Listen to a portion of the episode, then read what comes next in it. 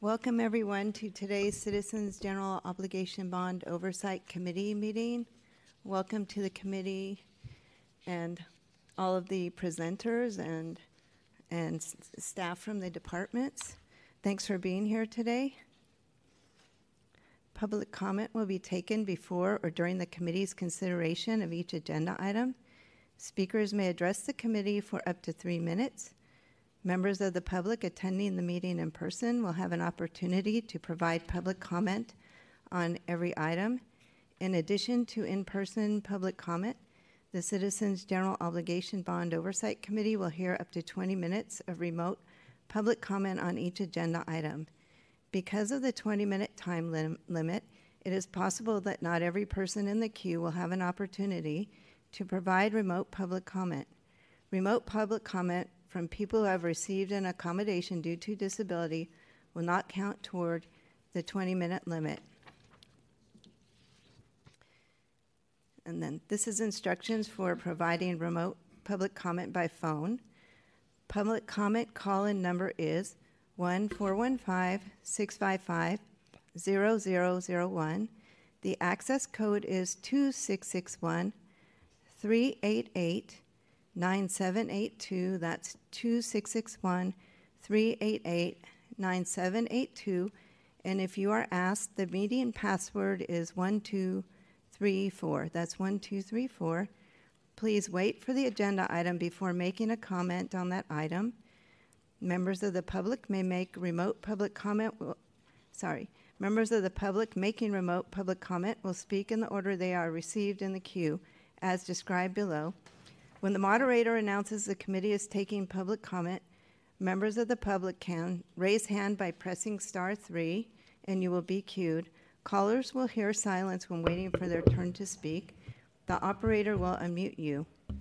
When prompted, each caller will have 3 minutes to provide comment. Ensure you are in a quiet location, speak clearly, and turn off any TVs or radios around you. Chair Matthews, may I read the Ramaytush Ohlone land acknowledgement? Thank you. Yes, please. Thanks. We acknowledge that we are on the unceded ancestral homeland of the Ramaytush Ohlone, who are the original inhabitants of the San Francisco Peninsula.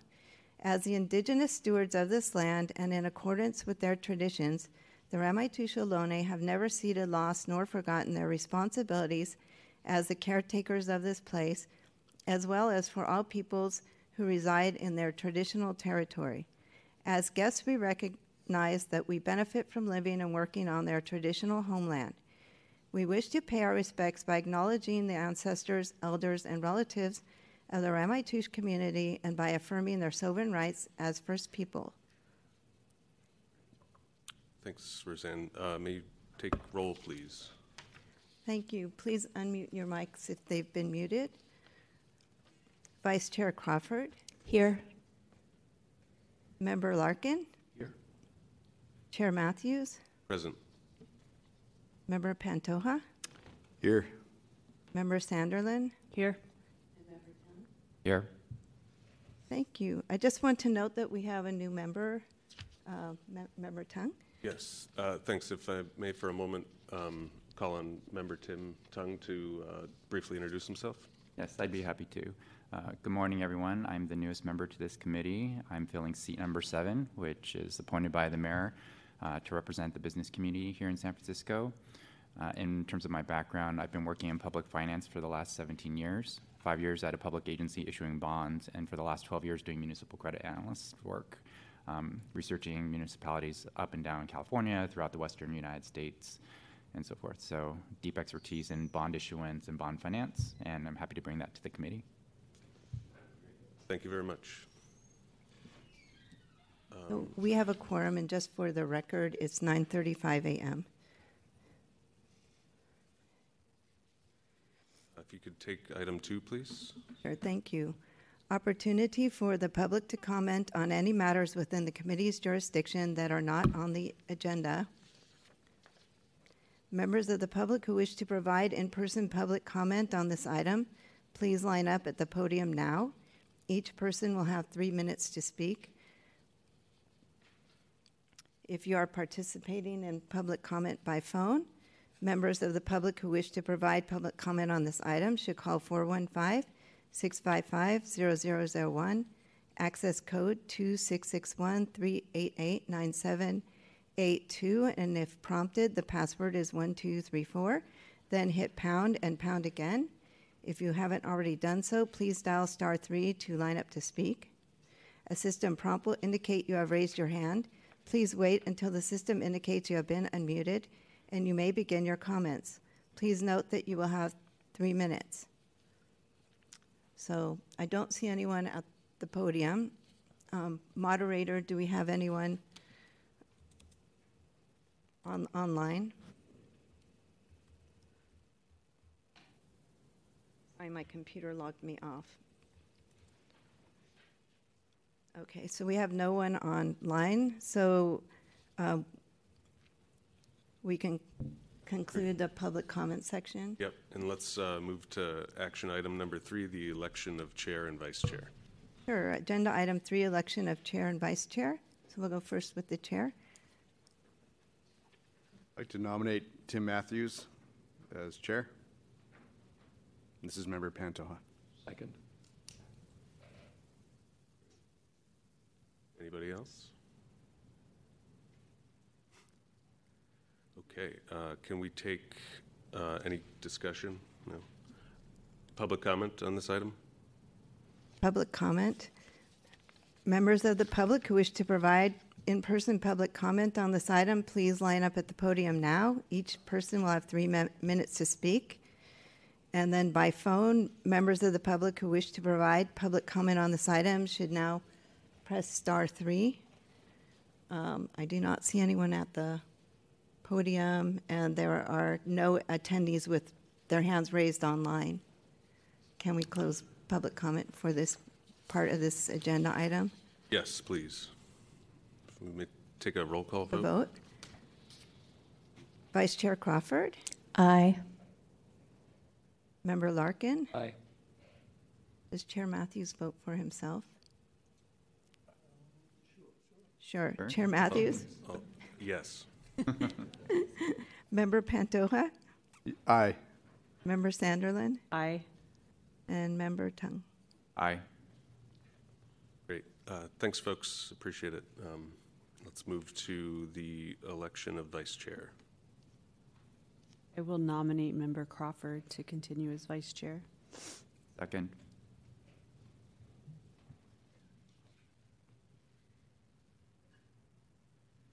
Okay. Okay, if we can take public comment. Thank you. Members of the public who wish to provide in-person public comment on this item, please line up at the podium now. Each person will have 3 minutes to speak. Members of the public who wish to participate by phone, please press *3 now to line up. There's no one at the podium, and there's no one online. Great. Let's close public comment and take a vote. Okay, thank you. So we'll close public comment now. Vice Chair Crawford? Aye. Member Larkin? Aye. Member Matthews? Aye. Member Pantoja? Aye. Member Sanderlin? Aye. And Member Tung? Aye. Thank you. Thank you. Great. If we could move to item 4, please. Item 4, approval with possible modification of the minutes of the April 24th, 2023 meeting. I'd like to make a motion to approve the minutes of our last meeting. I'll second. Oh. And I'll make a quick comment here for discussion. Tim, I know you weren't present, but the way that this works here is we're all going to vote on it, and you will also have to vote on it, and you'd be relying on our position that the minutes are correct. Sure. I did have an opportunity to watch the recorded. Oh, great. Very good. So I believe the content is correct in the meeting notes. If we could take public comment on this item. Members of the public who wish to provide in-person public comment on this item, please line up at the podium now. Each person will have 3 minutes to speak. And Members of the public who wish to provide public comment on this item should call 415-655-0001, access code 2661-388-9782, and if asked, the password is 1234, then press pound and pound again. If you haven't already done so, please dial *3 to line up to speak. So it looks like we have no public comment in person or by phone. Great. If we could close public comment and vote on the item.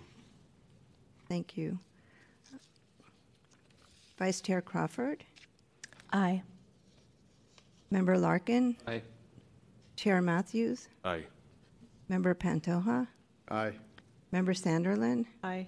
And Member Tung? Aye. Okay. Great. Thank you. If we may move to item 5, and I just want to acknowledge we have a very packed agenda due to us skipping our last meeting, so I appreciate thoughtful and careful discussions as we go through these items. Thank you. Item 5, presentation from various departments on the 2008 and 2012 Clean and Safe Neighborhood Parks Go Bonds and possible action by the committee in response to such presentation.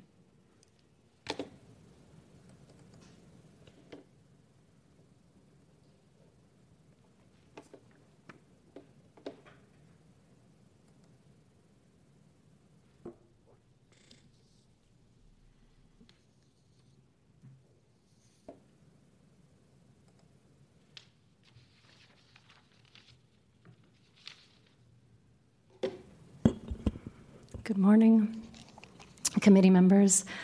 My name is Kelly Rudnick, and I am the Deputy Director for Capital at San Francisco Rec and Park Department.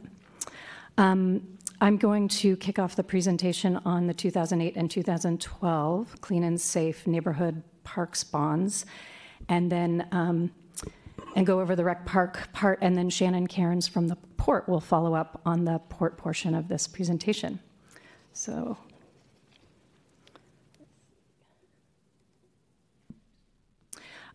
So this is an overview of both the 2008 and 2012 finance.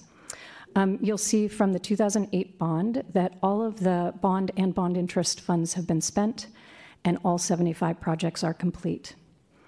Of the 2012 bond, 92% of the bond issuances have been spent or encumbered and 77 projects are complete. This shows the list of the 15 open neighborhood parks that were a part of this bond. These include full pool renovations, full playground renovations, rec centers, and park renovations. The 2012 bond funded our Let's Play SF program. This was a partnership with the San Francisco Parks Alliance. So you can see in the bottom left the leveraged funds. So we look for grants and other development fees, general fund, and open space to fund this program. We've opened 10 playgrounds so far. You can see that. One is in planning and design right now, expected to go into construction next year, and 2 playgrounds are going to go into construction later this year. The Community Opportunity Program is also funded through the 2012 bond, and this program also leverages many other fund sources. You can see the recently completed projects, and also the final project in this program is in construction, and that's the Fillmore and Turk Mini Park. The 2012 bond also had these programs: water conservation, forestry, and trails. These funds supplemented other projects, other bond projects. So we have 6 completed water conservation projects. We're in design and construction on the McLaren trails and the Middle Lake projects in the trails. And in the forestry, those funds supplemented the Golden Gate Park dog play area and the Lake Merced trail improvements, which will be going into construction this year. A quick overview of a few projects. The Alice Chalmers Playground. This was a part of the Let's Play SF program. It opened in 2020. Garfield Square Pool, which was a full rebuild of the pool opened in 2021, and George Christopher Park. This playground opened in 2023 and was also a part of the Let's Play SF program. Looking ahead, we expect to complete the spending for the 2020 bond with the citywide parks. As I mentioned, the Lake Merced Trails project will go into construction this year, and the McLaren Trails project next year, and the Let's Play, the final Let's Play SF projects, which are Richmond Playground, Stern Grove Playground, which will go into construction this year, and the Buchanan Street Mall project, which will go into construction next year. The Prop A 2020 Health and Recovery Bond is actually number 7 on your agenda, so we'll have a thorough presentation on that coming up. But just as overview, $239 million went to the Rec and Park Department, and we've done the first 2 issuances. So I'll go over that, these projects, and this is just sort of an appetizer. I'll pass it off to Shannon Cairns with the port to talk about their projects. Thank you, Kelly. My name is Shannon Cairns, and I just want to say good morning to the committee members and the staff. I lead the project management office at the Port of San Francisco, so I will tell you about the waterfront parks that were funded by the 2008 and 2012 bond. Oops, wrong direction. There we go. Okay. So all of our parks that were funded by the 2008 bond are complete. And so you can see here the 2012 funded projects. 2 of them are complete. We had the Cruise Terminal Plaza that was completed in September 2014. And we had Crane Cove Park that was funded both partially by 2008 bond and the 2012 bond. And that is all complete. The park opened in September 2020. And then there were remaining components of it that were completed in August 2022. We have 2 projects in design or environmental review. Agua Vista Park will be delivered as a part of the Mission Bay Ferry Landing. The Mission Bay Ferry Landing schedule has been delayed due to funding issues that are being resolved, and so we expect to complete Agua Vista Park based on Mission Bay Ferry Landing's schedule in the first quarter of 2026. The reason that Agua Vista Park is tied to Mission Bay Ferry Landing's schedule is that the park area is landside adjacent to the ferry terminal, and part of that area will be used for construction staging for Mission Bay Ferry Landing, so it would be quite foolish of us to do the park before we use it for construction staging. The other one in design is Pier 27 Public Art. So that there is currently a panel reviewing the artist applications for that work, and we expect to have the art installed in May 2024. 2 projects, the 2 remaining projects are in construction. Islas Creek Improvements is a signage project, and that's currently in construction, and we expect it to be complete in January of 2024. And then Heron's Head Park, the vast majority of that work was actually completed in November of 2021. There were some remaining funds that we are using for a signage component for that we were hoping was going to be complete this month, but there's been a supply issue with some of the signage. So we expect that to be completed very soon in the coming months. And my next slide is just a Gantt chart essentially showing you the schedule that I just went over for the remaining work. And that is all I have. I'm happy to answer any questions.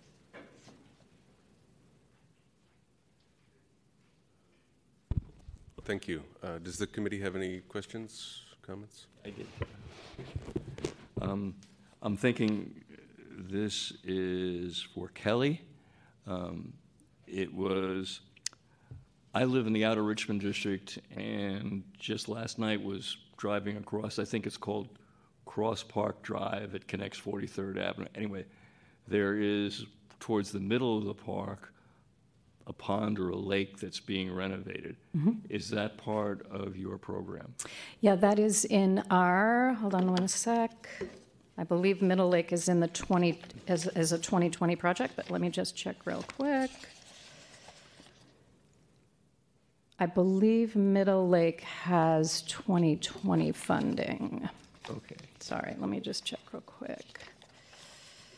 Do you know? I think it was 2012 and both 2012 and 2020 bond funds. Okay. Yeah. Thanks, Dan. They're not making great progress there. Is there something going on? Is there a delay claim? There's not a delay claim. I'll let Dan speak to it. He's this project is on his team. He's a project manager with Rec Park. Good morning. Yeah, Middle Lake is moving forward. We anticipate completing that project roughly in November. We did have a slowdown during outside lands where we basically told the contractor he had demobilized for 3 weeks during that period, and so we're in the process of ramping back up after that event. So we are a little behind schedule by a few months, but our goal is to wrap this up in November is the current schedule and timeline. Although it looks like there's not a lot of work, there's actually a lot of work that's down in the ground that you really don't see. And once water starts filling the lake, I think you'll start to see the fruitions of the overall project. And planting and irrigation work is beginning in near days here. So the only delay you've really experienced is the 3 weeks that you shut the contractor down for outside land. That was one of the delays that you've probably seen, a quiet zone out there, although that park area was closed during outside lands anyway. But if you were walking through there, you would have noticed the construction activities were ceased at that point. Okay. That was part of the contract when we negotiated at the beginning so that we could accommodate other events in the park. Okay, so you had anticipated that. Right. Absolutely. So there's no delay claim or anything like that? There's no delay claim currently. We did find a big sinkhole out there that we're mitigating as part of the project. The lakes are connected by large pipes, and we found that one was deteriorated. And the lake's over 100 years old, and about 25 feet down below grade, one of the large connecting pipes between South Lake and Middle Lake was determined to be damaged, so we're mitigating that through a change order currently. So we've added some scope to the project. All right, that answers that question. And just generally, are you getting any kind of claims from the contractors for, outside contractors that you're using? In other words, not city forces. From the 2012 bond, we had one claim that we mediated, and that was on Garfield Pool. In our 2020 bond program, we do have another claim on the 900 Innis project. I'm sorry, which project? 900 Innis, and I'll just briefly touch on it in the 2020 bond presentation. Okay, great. All right, thank you. Thanks. Any other committee members? I had a question, actually, sort of a comment for Kelly and also a question. First, I just wanted to say thank you for including the leveraged funds that you were able to raise in your presentation. I think we and members of the public really like to see these bond funds just have the ability to leverage other funds and raise other funds. I wanted to ask about, I think there was one section of those leveraged funds about development fees, or can you, I just hadn't really seen that before. Can you explain what that is? Right, development impact fees come into the city through developer projects. They're required to pay a percentage into public benefit. And I think there are different buckets. I know there's a parks bucket. And so we depend on those funds coming in. We plan on those. There's a whole planning process, a committee here internal of the city that plans those funds coming in. And as I'll mention in the 2020 bond program, we have seen a delay in those funds coming in. So there has been some work to sort of fill those gaps because it's just slowed. As we know, development slowed. So how do you access those funds? Do you have to apply for them, or are they just... There is a process, and I think, I'm not sure, the capital planning folks might speak to this a little bit, but there's a city committee, and the development impact fees are assessed and come in at, I believe, entitlement. There's a process of identifying how much those funds likely will be, so that's all estimates, and then the schedules are estimates as well. And so there's a city committee that works to plan that funding allocation. Can I ask a related question on development fees? And you can defer to another party if that would make more sense. But I understand that the development fees are updated based annually on indexing. I was just curious, are you finding that the indexing is keeping up with actual cost escalation given supply chain issues, labor issues, and so forth? I don't have an answer to that question. I don't know if our capital planning folks do, but we can get an answer for you. Yeah, I'm not an.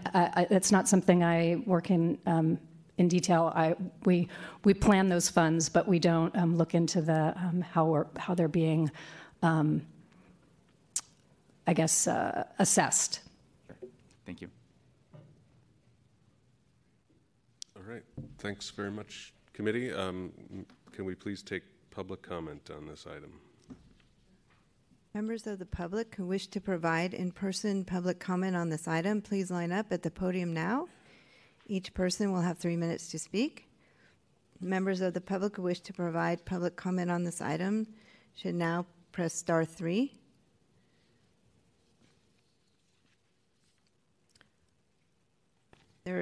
We have no public comment.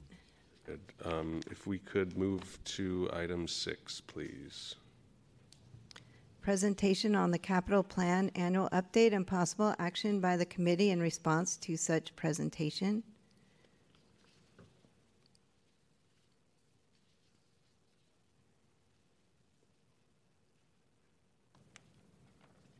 Hi, good morning. Morning. Kate Faustman, the Capital Planning Manager with the Office of Resilience and Capital Planning. Just really quickly, the developer impact fees are indexed to the city's annual construction cost escalation estimate, although I do think there's potentially a change that's being considered. I don't know if it's been implemented. It actually sits with the planning department, not with our department, but we do help with administration. And is there a clicker? Oh, is this? Oh, it's this. Okay, okay. So Kate Faust, Capital Planning Manager. I'm here with Nishad Joshi, who's our Capital Budget Manager. So I'm just going to give you kind of an overview of the purpose and function of the capital plan, and then Nishad will walk you through the details of the current capital plan.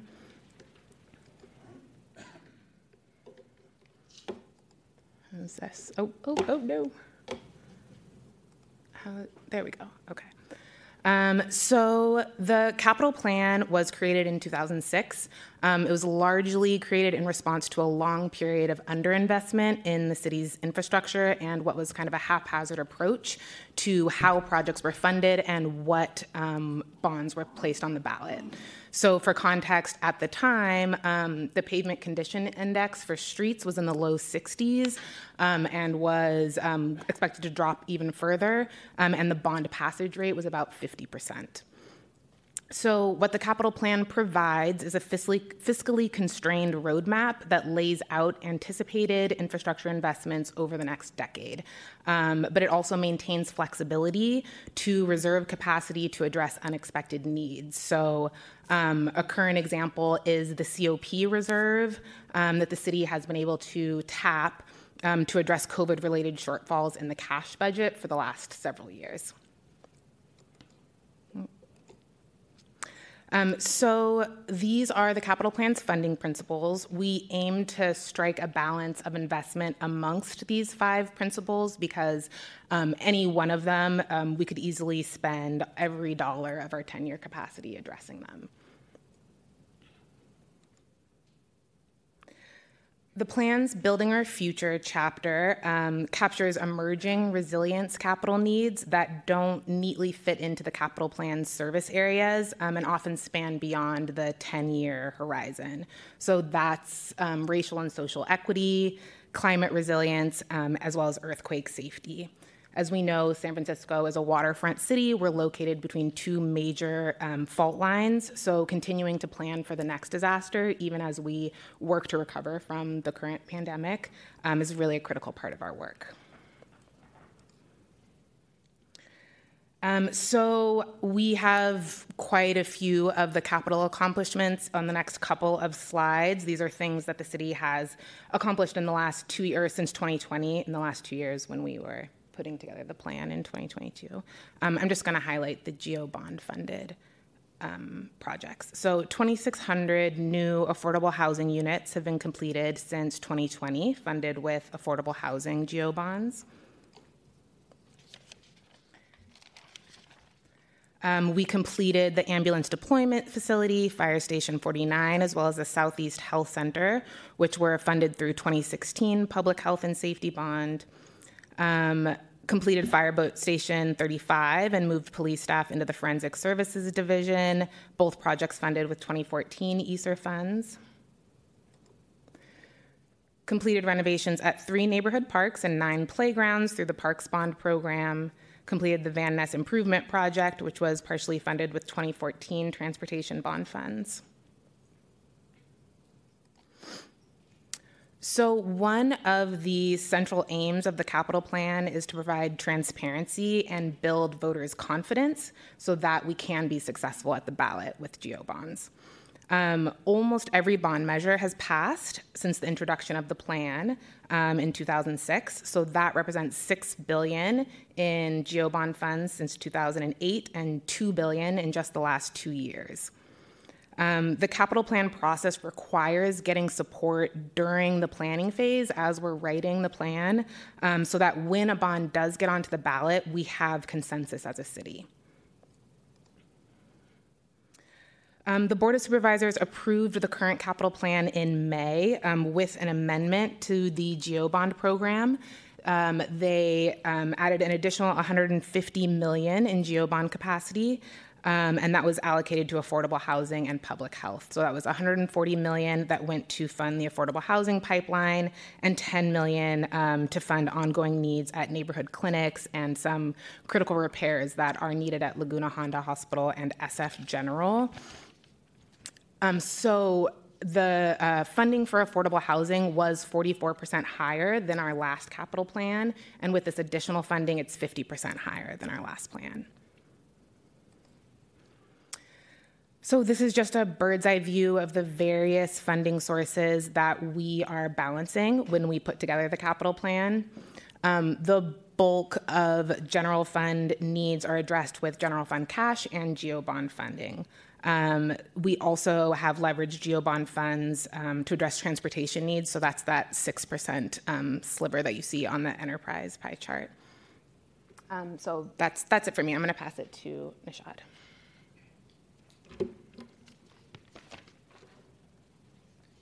Thank you, Kate. Nishad Joshi with the Office of Resilience and Capital Planning.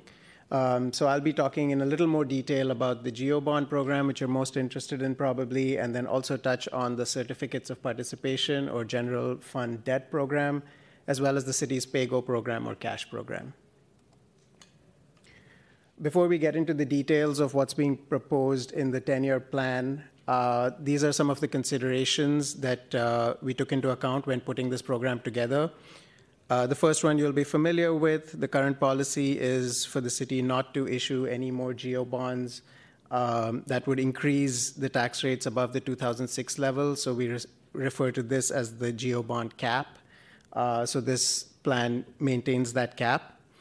As a result of that cap, and then also because of lower assessed value projections from the Comptroller's Office, as well as the success that we've had in issuing large geo-bonds in the past few years, our bonding capacity is quite limited until 2028. So we do not have the ability to increase the amounts for the near-term bonds that much. Another change for this cycle was that voters approved an even year only election cycle. So we had some bonds planned for odd year elections. So we modified the program to reflect that. And also just wanted to mention that when the plan was initially put together, housing wasn't considered part of the city's geo-bond program or capital plan more broadly. And climate change needs are also a more recent addition to the GeoBond program. So this has put a lot of stress on the capacity available. So this is a look at what the GeoBond program looks like for the next 10 years in the capital plan. I should say that we do update the city's 10-year capital plan every 2 years, so there is scope for this to change during that process. And then also, typically, as bonds come closer to being put on the ballot, we do look at revised assessed value projections to see if there's any additional capacity, typically, and there might be changes at the board as well.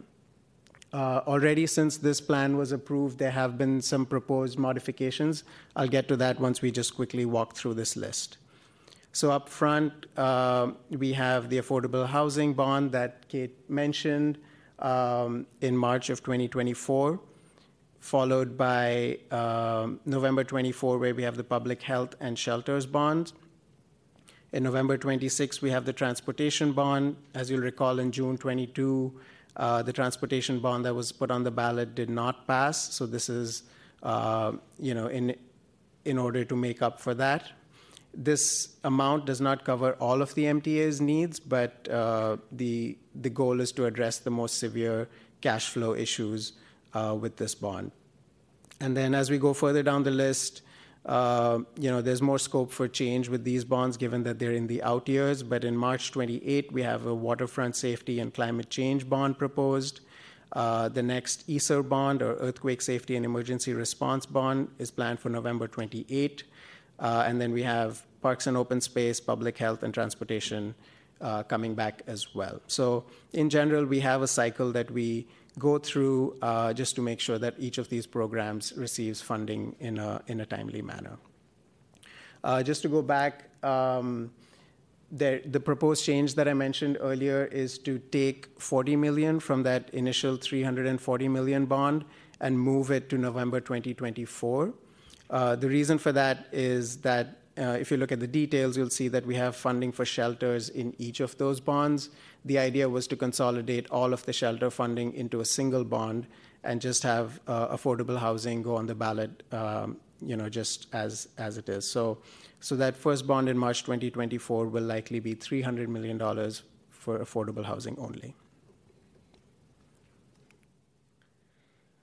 This chart just shows the tax rate constraint that I talked about and how all of our previously issued and currently proposed bonds stack up. So in the gray, you'll see bonds that have already been approved by voters and issued. And then in the colored sections up top, you see all of the bonds that I listed on the previous page. That's how the debt service for those looks over time.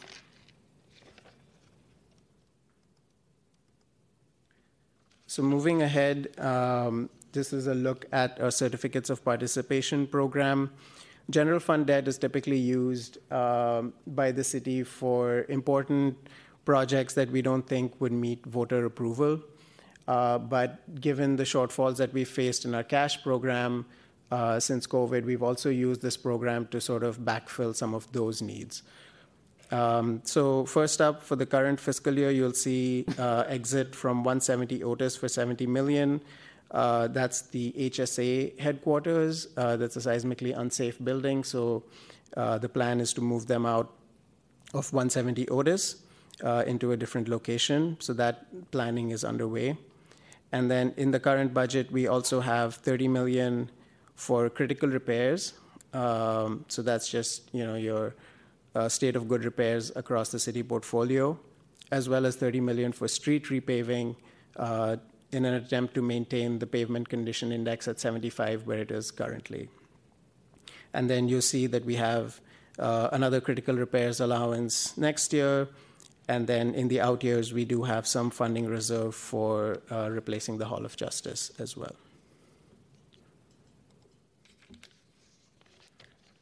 Moving on to the cash program. So the cash program was quite severely impacted by COVID. In 2020, we had mid-year cuts, and then the 2021 budget was a third of what it was pre-pandemic. So this capital plan attempts to restore some of those pre-pandemic levels of funding, although it will take us some time to build back up. In this plan, we have 89 million proposed in fiscal 2024, growing by 30 million per year until 28, and then slightly slower after that. I should say that in the current budget, we're already seeing that even getting to that 89 million has been a challenge. For fiscal 24, we actually only approved 59 million, and the same for fiscal 25. So it will be a challenge to get back up to the levels of funding that we were at before COVID. The PAYGO program also attempts to maintain the street resurfacing pavement condition index at 75. We're currently at 74. We do prioritize ADA needs as part of the city's PAYGO program, so that includes barrier removals at specific city facilities and parks, but also the ongoing curb ramps program to install curb ramps. And then the PAYGO program does attempt to set aside $10 million for more enhancement types of projects, so security needs, security cameras, upgrades of various kinds that go above and beyond just maintaining a state of good repair. But that's always a challenge to fund those kinds of projects in a difficult budget year. This is just some context in terms of where we were before COVID and where we are, what we're planning now. So the gray line up top represents what we had planned in the 10-year capital plan pre-pandemic. The blue line shows where we ended up as a result of the cuts that we faced during the pandemic. You can see in the dashed blue line that we have attempted to backfill some of those shortfalls using certificates of participation, but it wasn't nearly enough to get us back up to the level that we were proposing before the pandemic. And then in the red, you see what the current capital plan has outlined. So the solid red line is the cash investment, and then the dashed line shows cash plus proposed COPs. But as I said earlier, even in the first year, we haven't been able to hit that 89 million. So we're starting from a lower starting point than this chart represents. So that's all I have in terms of the formal presentation, but we're happy to take any questions. Great. Thanks very much. Certainly the planning around the needs of our city's public infrastructure and the investment required is of utmost importance. And so us at this committee, the intersection of general obligation bonds, delivering tangible projects in a transparent way is of utmost importance for us. So thank you. Any committee comments, questions? Tim? Yes, thank you. I have a couple questions. At the beginning of your portion of the presentation, and apologize because I'm a newer member to this committee, but you talked about the GeoCap, and I was wondering, where is that memorialized in policy? I'm not exactly sure what the admin code is, but we do have that. That was set in place in 2006 when the capital plan was first initiated. Okay. So I can... Sure. So it's in the administrative code rather than like a debt management policy.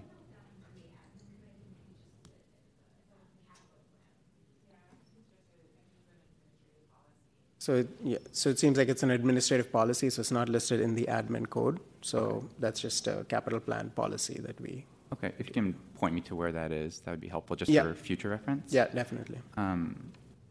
And then I had a question about the list of the geo schedule for the next several issuances. If we could go to that slide. I saw, and you alluded to this in your presentation as well, that I believe it's the November 2026 authorization request is for transportation projects related to the SFMTA, their facilities and yards. My recollection is for Prop A of 2022 is a $400 million measure, of which 250 was for facilities and yards for the MTA.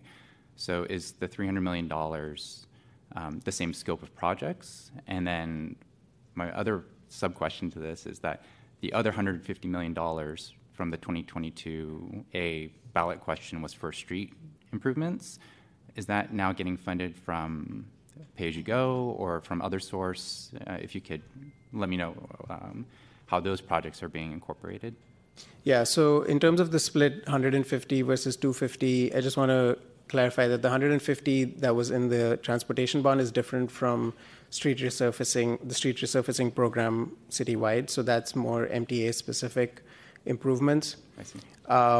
And then the 300 million amount is sort of a compromise just given the limited capacity that we have in the program currently. So we did work with the MTA to see what their most pressing cash flow needs were in terms of the 250 facilities component, and that's what that's meant to address. But that does not cover the full need of what the MTA was proposing as part of their Prop A in 2022.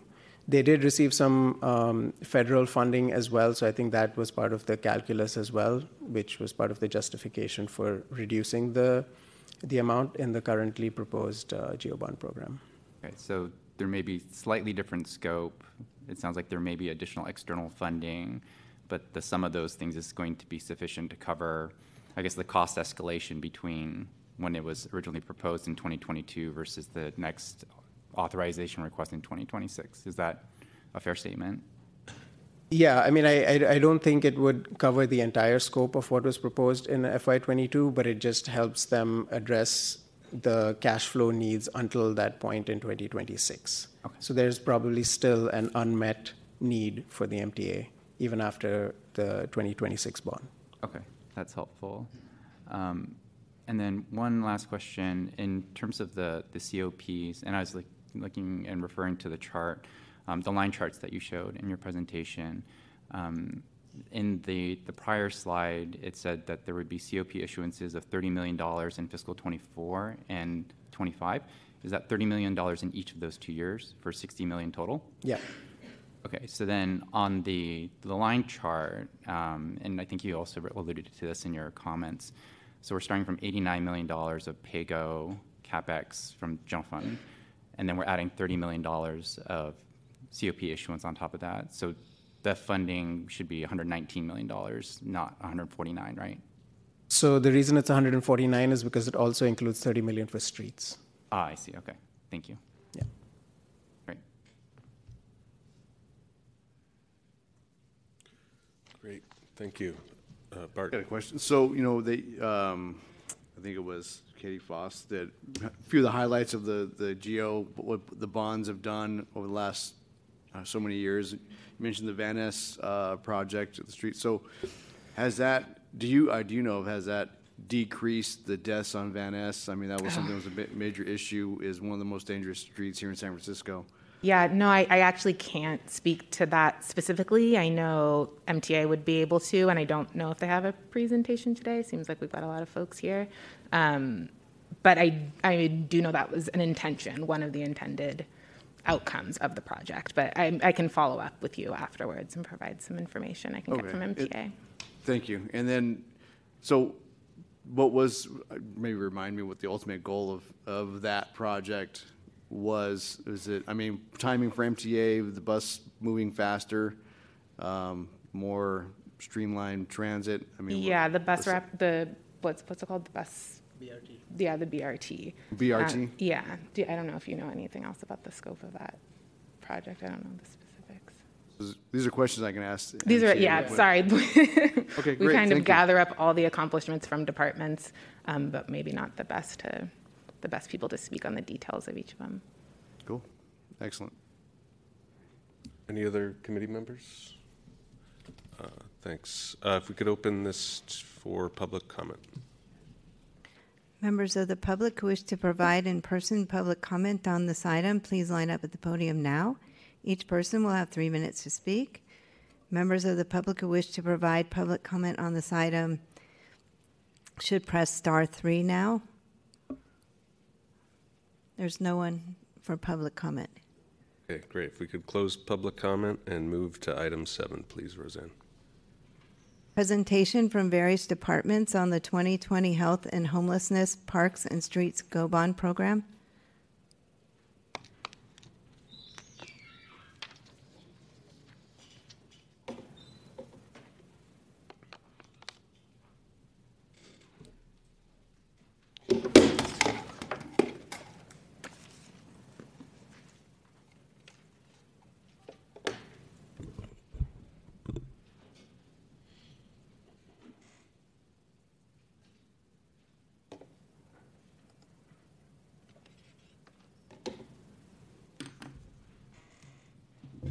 Hello again, Kelly Rudnick, Recreation and Parks Department. I'll kick off the presentation on the 2020 Health and Recovery Bond. Joining me are Edmund Lee from Public Works, Gigi Whitley from the Department of Homelessness and Supportive Housing, and Kathy Young will be presenting for the Department of Public Health. We have a lot to cover, so I'll go quick and make sure everybody has time and be available for questions afterwards. This is what was just covered by Kate and Nishad, capital plan. And this slide, this is an overview of the financials. Each department will speak to the details in this slide through this presentation. And so about recreation and parks. First up, we want to talk about the issuance summary. In August 2021, we did our first issuance, and in February 2023, the second. Just to highlight, the projects in the neighborhood parks are all in design and construction, and in the recovery parks, Jackson Playground and Portsmouth Square have the CEQA clearance, and the other projects are in planning and design. This is just a visualization of the issuance. The audit and issuance costs at $7.4 million are spread across the departments in this bond, not just for Rec Park. And this shows Rec Park's bond allocation activity, the total of the two issuances of $197.8 million. What's important here, I think, is the $56.6 million that has been encumbered and the upcoming encumbrances with Hers Recreation Center, Buchanan Mall, Japantown Project, and Portsmouth Square. Also in this is our Gene Friend project, which will start construction in early 2024. This just shows the geographic distribution of our projects, Rec Park projects, across the city. And I'll just briefly go through some project highlights here. Buchanan Street Mall, it's in design now and is planning to bid late this year. As mentioned, the Gene Friend Rec Center is in design and pre-construction. The bid packages, the trade packages are expected to start going out this fall and start construction in 2024. The rec center at Hers Playground is currently in contract award, and construction will start this fall. The India Basin Park Phase 2, this is in construction now. If you've been there, you'll see that, and it'll open in mid-2024. Japantown Peace Plaza is in the bid phase now. We are hoping to start construction in April 2024, and a lot of consideration for the merchants there in terms of scheduling that. Buena Vista Park, the planning is complete, and we're kicking off design now. Jackson Playground is now in the design phase. Portsmouth Square, this is in design, and we expect to bid this out this year and start construction next year. And in our Recovery Parks program, we have the South Sunset Clubhouse, which is currently in design. This is the overall schedule right now. You can see that all of the named parks are in construction or heading into construction by early next year. And our recovery parks are all in the design phase. And a couple of programs to highlight, the citywide parks and programs. Our sustainability bucket is the South Ocean Beach Coastal Trail, which is a contribution to the PUC's Ocean Beach Climate Adaptation Project. That is in design now. The McLaren Park bond funds are currently being in a community process to update the McLaren Park vision plan. So we're prioritizing those funds through the community process right now. And on the Twin Peaks Promenade, $1 million of bond funds are going to that, and we're leveraging the state and federal grants on that project. These challenges and updates are really facing all capital projects. Some strategies that we use in the bidding and economic environment are modifying projects and seeking additional funding for projects. As mentioned before, we're experiencing some delays in the development impact fees. The regulatory environment and unforeseen site conditions can trigger additional permitting, which can sometimes push out construction. We always are building stewardship and community support for all of our projects. That can take time and effort. And the primary focus has been on these phase one projects. Our phase two projects are the citywide parks and programs that I just talked about. So this is a lot of detail on the bond revenues. I'm sure you've all might have questions on this. And the second one here is on bond expenditures.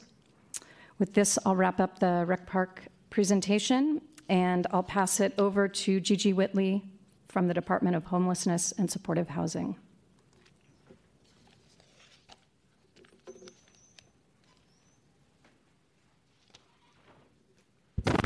Good afternoon. Gigi Whitley. I'm the Deputy Director of Administration and Finance for the Department of Homelessness and Supportive Housing.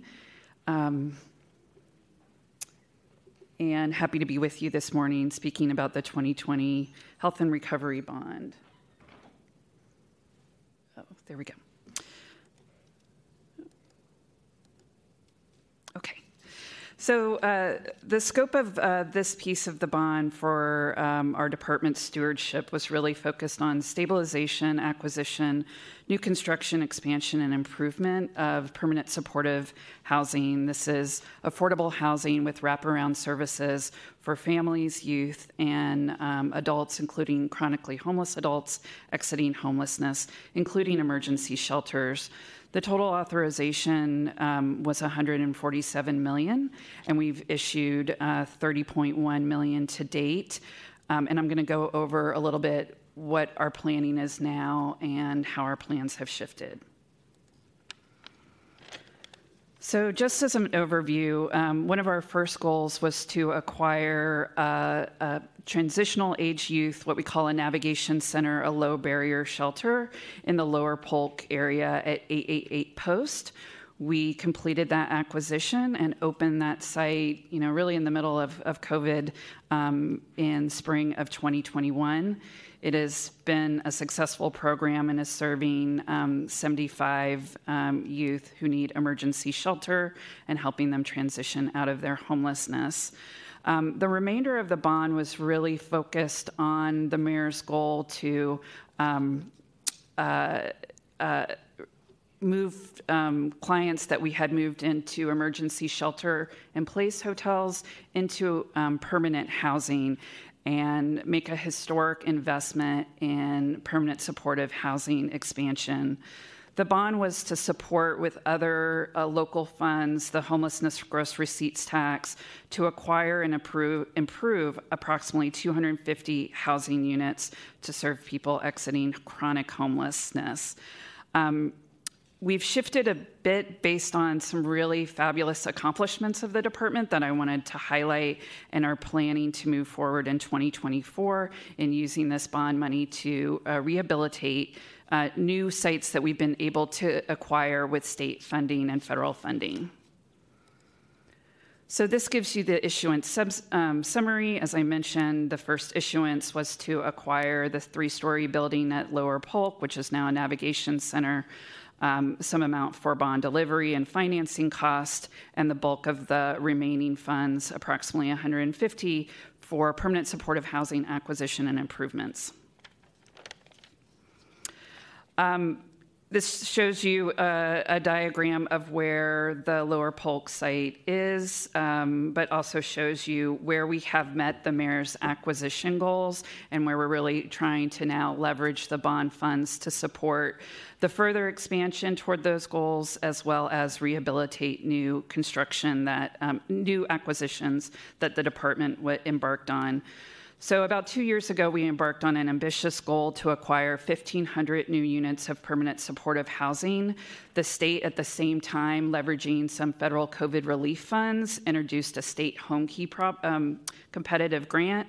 We have been wildly successful in going after those funds and have received 6 grants totaling approximately $115 million in capital funds and additional funds for short-term operating expenses to acquire 625 units, and those units are shown here. 240 units of that is dedicated to families and approximately 77 units for transitional age youth. No bond funds were then needed for the acquisition of these sites as we planned it when we went to the voters.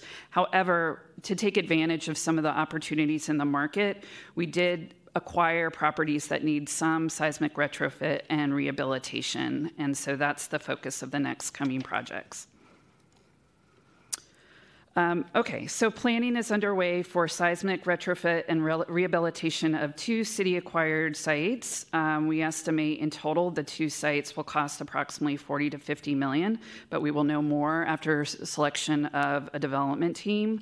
One of the first projects is 835 Turk Street. We acquired 114 units and have been operating that site as permanent supportive housing since September 2022. We are in the process of going out to bid to select the nonprofit development team with expertise in affordable housing development and rehab to start construction in late 2024. The other site you see is 635 Ellis Street. That's 74 units of permanent supportive housing. That is being used temporarily as the units are big enough for couples, so about 114 units of emergency shelter. Until we can start the rehabilitation, we're using it as an interim use, and then we'll be transitioning that to permanent supportive housing. Some of the potential costs not covered, obviously one-time costs like FF&E are not bond eligible, and we've been using the homelessness gross receipts tax revenue appropriated in our budget for that. You know, we've been able to really be very aggressive in this acquisition strategy because of the Our City, Our Homes Fund and having the ongoing operating funds to maintain and operate these units. So you'll see the operating costs broken out there. And then finally, just some upcoming challenges and risks. The total cost for any sort of seismic retrofit and rehabilitation project, you know, is still TBD until those projects are fully designed and bid out. There are, you know, operational challenges in trying to conduct a rehabilitation project in a site you've already opened, so we'll either need to do a rehab in place or relocate tenants during the construction phase. And then we also will need to replace the shelter bed capacity we'll be losing at 685 Ellis once construction starts. Thank you, and I'll turn it over to the other departments. Public Health.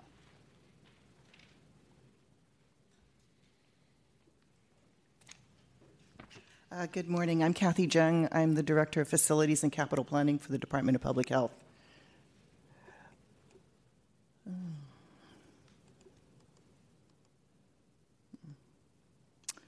Okay. The 2020 Health and Recovery Bond allocates $60 million to DPH that will support 2 critical behavioral health-related projects. One is a 242-bed residential step-down facility to be built on Treasure Island, and the second is the expansion and renovation of our psychiatric emergency services program unit at Zuckerberg San Francisco General.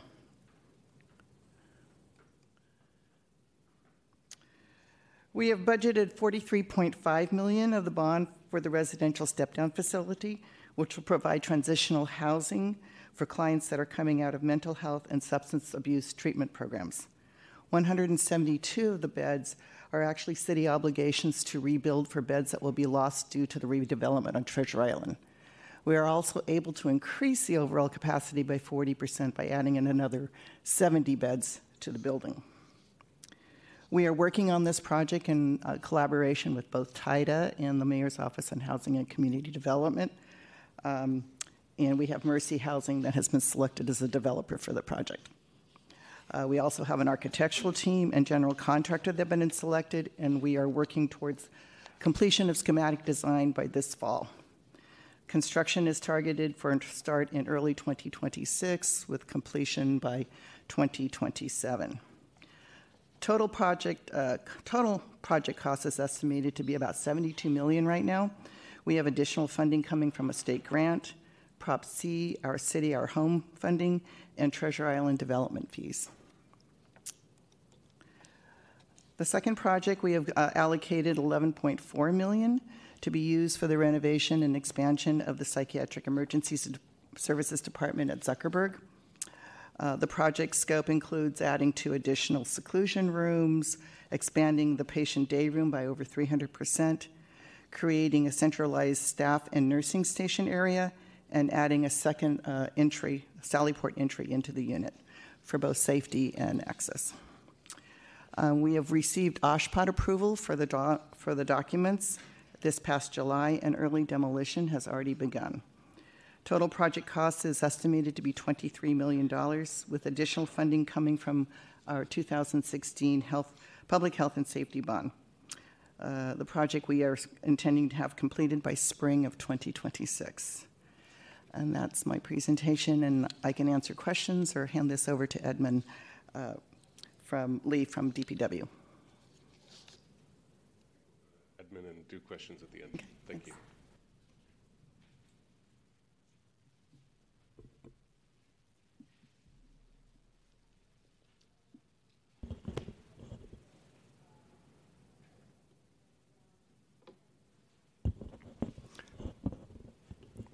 Good morning, Chair Matthews and members of the Oversight Committee. Edmund Lee, the Public Works Street Resurfacing Project Manager and the Acting Curb Ramp Program Manager.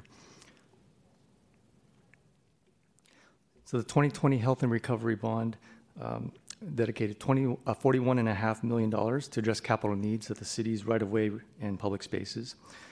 Excuse me.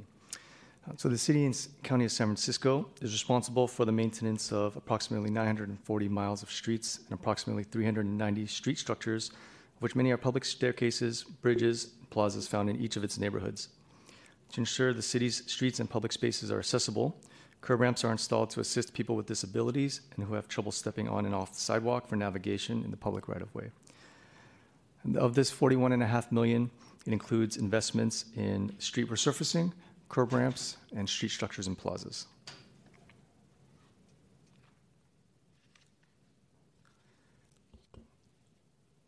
Our overall program, schedule, and budget, Public Works did receive the full issuance of the $41.5 million back in August of 2021.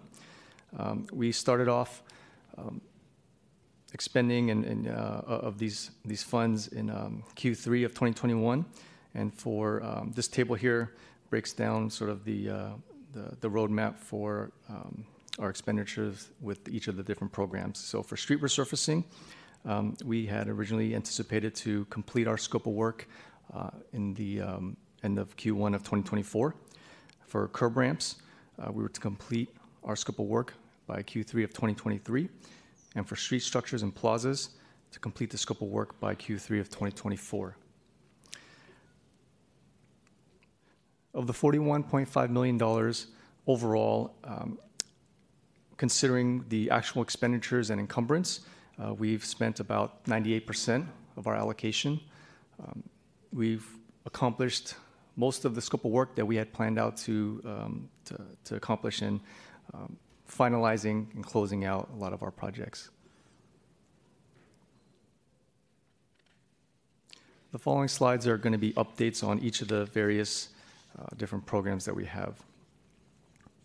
So for street resurfacing, we had allocated $31.5 million, and we've accomplished, well, the goal was to resurface approximately 300 blocks.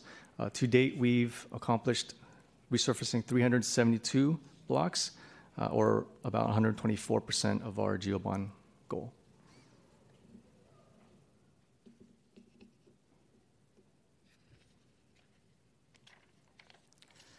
For curb ramps, we had allocated $5 million to fund and construct 121 curb ramps, and we've accomplished 123 curb ramps, or 102% of the curb ramp goal.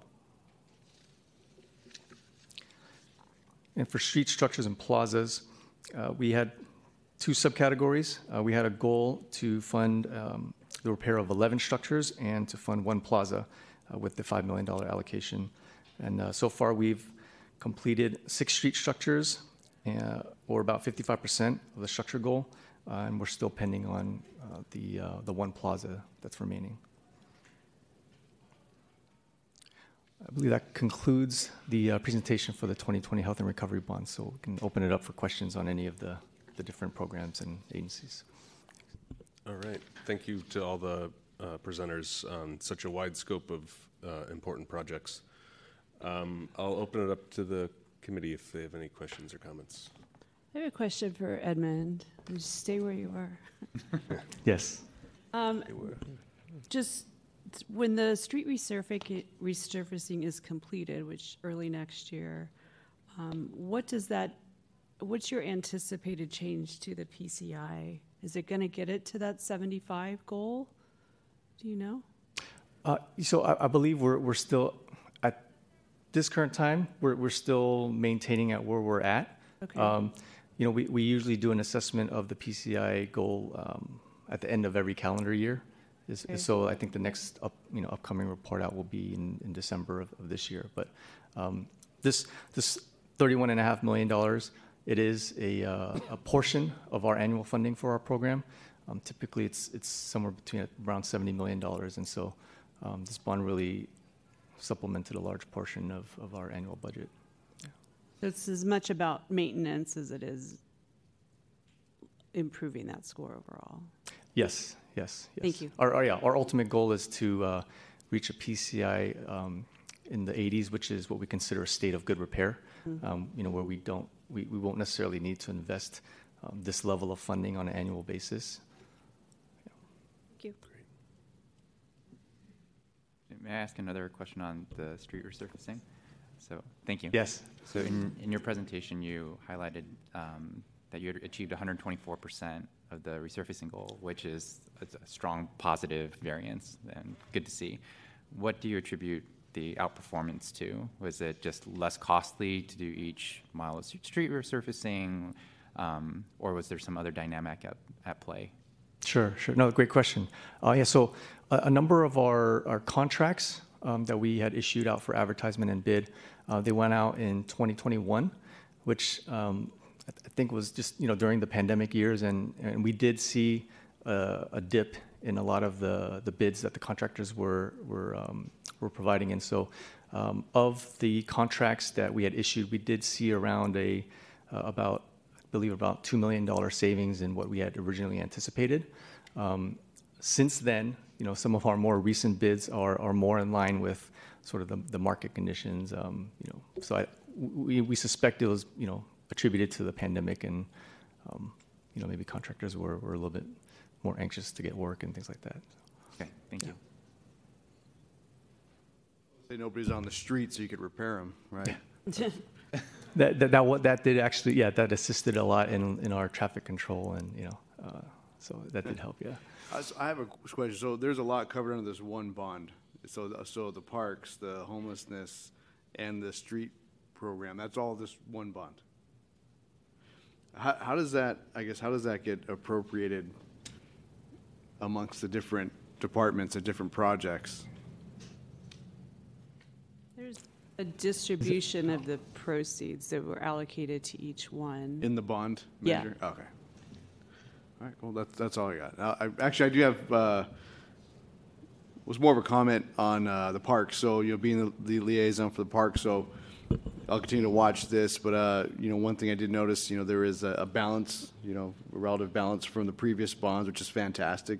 It's one thing Parks and Rec in San Francisco does well is leverage money to, improve our parks. And, I've enjoyed parks most of my life as a kid, and I take my kids to the park.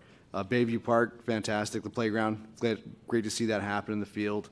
We didn't get a chance to touch base prior to the presentation this time, but I'd love to continue to pick up where we left off, and just a real kudos basically for the work the Park and Rec is doing and to keep it going.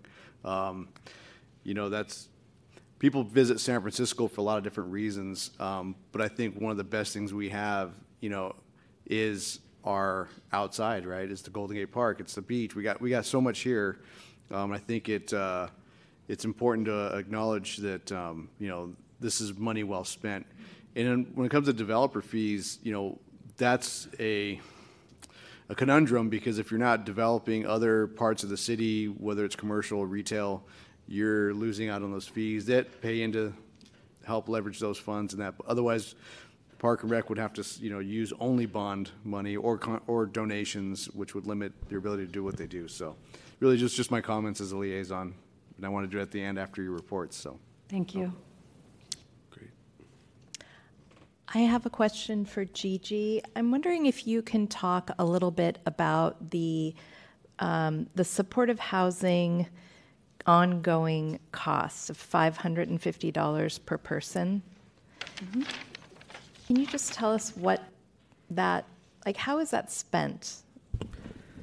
Sure, great question. Gigi Whitley, HSH. So our permanent supportive housing model is, you know, intended to take someone who oftentimes, or a family, is chronically homeless, and they need more support than a rental subsidy. So, you know, there's a spectrum of housing across the city, from affordable, obviously market rate, but this is a specific kind of model. So the operating costs really go to support the building, the janitorial, the desk clerk, and this is sort of an average based on our average cost for buildings, this $1,100 per unit per month. The $550 per tenant per month, and tenants do pay up to 30% of their income, but it is capped. Many of those tenants are on SSI or other benefits, or at an age where it wouldn't be reasonable to assume that their income is going to increase. But this supports all of the wraparound services, the case management work, the referral to medical, mental health, behavioral health.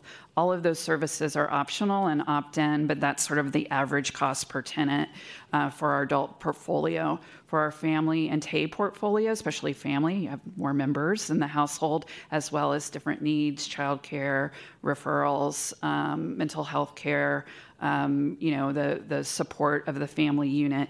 Those costs are about double for a family. Okay. So to be clear, that $550 per person on average is not to pay for those services directly. It's more to refer them to other departments where those services are available. Sorry, let me correct that. No, it is to pay for those services directly. So there's on-site case management. We partner very closely with the Department of Public Health for clinical supervision and clinical support. But, you know, workforce, childcare, things like that would be more of a referral to other city services. So you can imagine the cost to support a family or a person exiting homelessness who may have been on their street for more than a decade. It costs more than just that case manager's time, and we try to leverage the more broader social services network of the city as well. So thank you for the question. Thank you. Grace Woodley. Okay. What are your two initials again? Oh, G-I-G-I, Gigi. Say again? Gigi, G-I-G-I. Okay, G-I, that's good. Like the movie, right? Right, that was the easy question. Right. You referred to the Lower Polk Navigation Center as a low barrier shelter. Can you elaborate on that for me? Sure. This is a national model. San Francisco was really on the lead. So, you know, historically, you know, maybe you would go into a shelter and you couldn't bring all of your belongings. Perhaps you had a pet. You couldn't bring your pet. If you were in a relationship with someone else who was homeless, a couple couldn't go in and stay together. The so-called low barrier model is to really meet people where they are on the street, and so that they can bring their pets, their partners, their possessions in immediately, and really make it a more welcoming incentive to get people to accept that offer of shelter. Now, there's some limit on the amount of time they can spend in those. Great question. So there we did have time limits pre-COVID. We sort of had to suspend that during COVID because we didn't want, you know, not to be sheltering people during a shelter-in-place pandemic. So that is still suspended. So there isn't a time limit. That said, we have limited shelter space, so we've tried to put in a lot of resources at the shelter to quickly move people to their next exit, hopefully a permanent housing exit. It sounds like it is a successful model, especially compared to what I hear anyway about the other shelters. You know, there's general resistance, especially from the CBOs that support home, that provide homeless services, to shelters versus permanent supportive housing. And wouldn't it make some sense, or are you looking to, in building more shelters, and you spoke of the one on Ellis Street as being a temporary one that you're going to convert to permanent supportive housing. Correct. 74 units I wrote. Is that one similar to the Navigation Center? Can they bring their pets? Can they bring their possessions? Can they bring their partners? Yes, sir. So we've really, since the department was formed in 2026, been very intentional about shifting to this model of what we call a Navigation Center. It is true, though, for our larger congregate settings for adults, those shelters you mentioned where folks are certainly resistant in taking those offers of shelter, we are trying to move toward a Navigation Center model. We're constrained by space, and as well as needing those shelter beds. But that is like the best and highest use and the best intervention for emergency shelter. And our current strategy is we don't want people to languish in shelter. We learned during the pandemic we had some long-term shelter stayers, really, over 65 who needed to be in a different permanent housing situation, but didn't want to leave the community of their shelter. So a lot is happening in the department around our strategic plan and our shelter model, but you make an excellent point that this is really where we need to be going with our shelter services. It does sound like at least a nearer term solution than the PSH, which takes, a decade to develop typically. What is the balance that you're trying to strike between the two?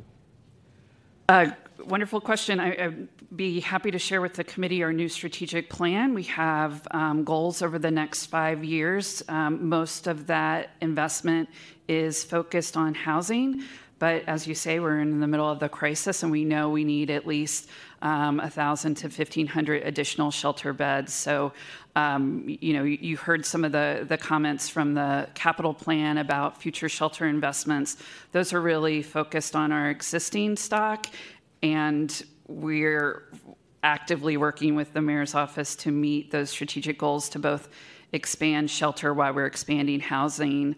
The other piece of this is preventing people from coming into shelter. So a lot of new strategies. By the time you're homeless and seeking a shelter bed, there's been many steps in your life to get there, and we really want to intervene more upstream so you can get back in that roommate situation or back with your family in Stockton, wherever it may be. And so I think sharing that strategic plan would give you a better sense of what our balance is. I don't have that with me, but I'd be happy to share that with the committee. I'd like to see it. I, for one, would like to see it. Great for a future meeting. Certainly. All right. Well, thank you, Gigi. Rolls off the tongue. Yes, thank you. Great. All right. Thanks so much. And again, this bond program doing so much. I think we'll have to put 20 minutes on the agenda at least next time. If we could take public comment, please.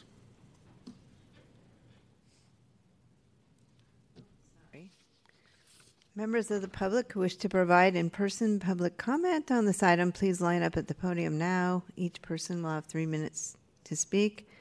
Members of the public who wish to provide public comment on this item should now press *3 to line up to speak. It looks like we have no one for public comment. Okay, if we can close public comment and move to item number 8, please. Presentation from various departments on the 2010, 2014, and 2020 earthquake safety and emergency response GO bond programs.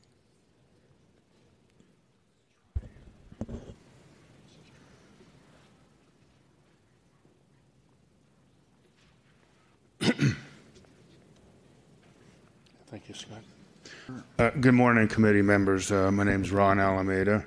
I'm the city architect and Deputy Director for Public Works, Department for Building, Design, and Construction, or Division, I should say. Appreciate the time this morning to present the status on the Earthquake Safety and Emergency Response Bond. And I'm joined here by an array of PMs in various departments, as earlier stated. I have Magdalena Raya here, Michael Rosetto, Scott Moran, Ada Zhu, and Lisa Zhao, as well as Dan Maurer, to present on the various program elements. It's another multifaceted bond program. On the screen, you'll see that it's comprised of principally three bonds that were issued or passed, the 2010 bond, as well as the 2014 and the 2020. We're well into gaining momentum on the 2020 bond and winding down on the elements associated with the 2010 and the 2014. Each of the PMs will address specifics on that, but I wanted to give an overview summary. And I did find the correct button, so that's good. Let me start with, it's been a fairly productive year, but a transitional year, and I just wanted to pause just for a second to acknowledge Charles Higueras, who's usually standing here at this podium presenting this. Charles Higueras is retired from Public Works, and we've also had a couple other departures. Samuel Chewy, who represented the police projects, has departed Public Works and is engaged in airport work now. And Captain Goldberg, who historically represented the police operational needs, has moved on as well. So we are in the process of rounding out our staff with some recruitments. But we do have, as stated earlier, we have quite an array of PMs that are advancing the projects. And speaking of advancing the projects, the accomplishments recently included reaching completion of phase one of the 911 call center.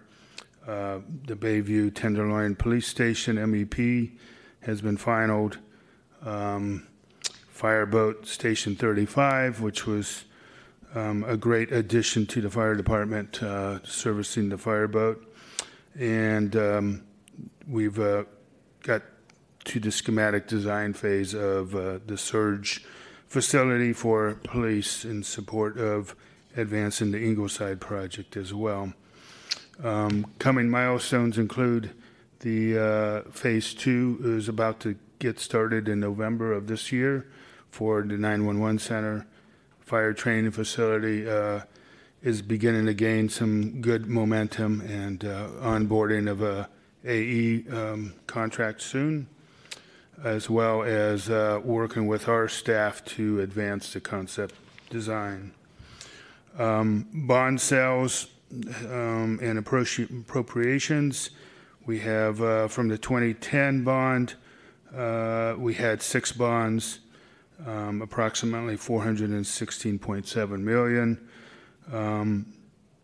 That included some interest allocations. As time goes by, some of the bonds or the bonds will accrue interest. Likewise, in 2014, we experienced the same, and that one's winding down.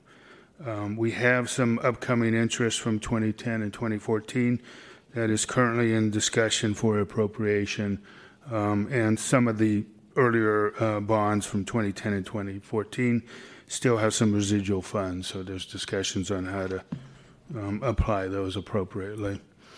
In terms of risk issues and concerns, other than, you know, the struggles or the challenge of staff transitions that I mentioned, price escalation has been a huge impact on all the bonds of late.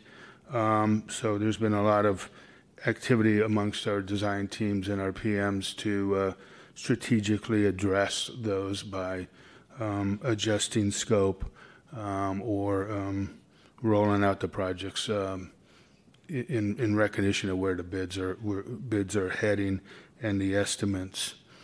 Supply side, during COVID, we still have shortages of skilled workers, as well as some delays from supply side economics.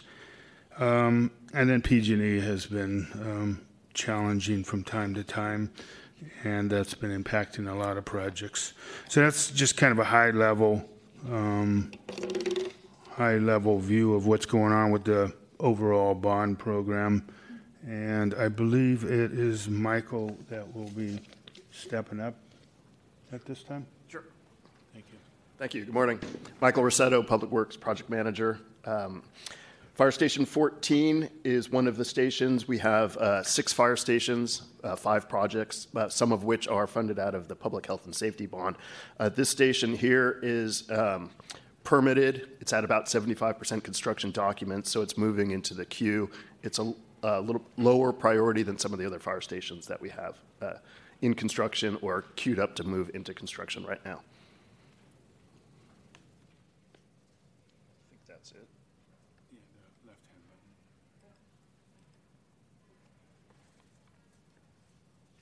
The network improvement project is a higher project. That started at the beginning of the year, and what we're doing is we're in the planning phase. It's a project that's co-managed with the Department of Technology. We are in the process of surveying every fire station to install new equipment to tie each property into the various fiber rings that serve the fire department. We're nearing completion. We only have surveys to take place out on Treasure Island, and then we'll move into the regulatory approvals and so forth before bringing contractors on board. Magdalena, do you want? There's a fireboat underneath the text.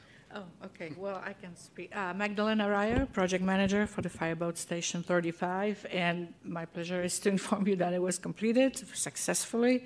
Everybody's super happy about it, and my cost analyst, Kelly, fabulous person, she just told me that in about 2 months, less than 2 months, we will be financially closed. So it's my pleasure to inform you about that. And if you have any questions, please do not hesitate. Scott. Good morning, Chair Matthews and other chair members, as well as staff.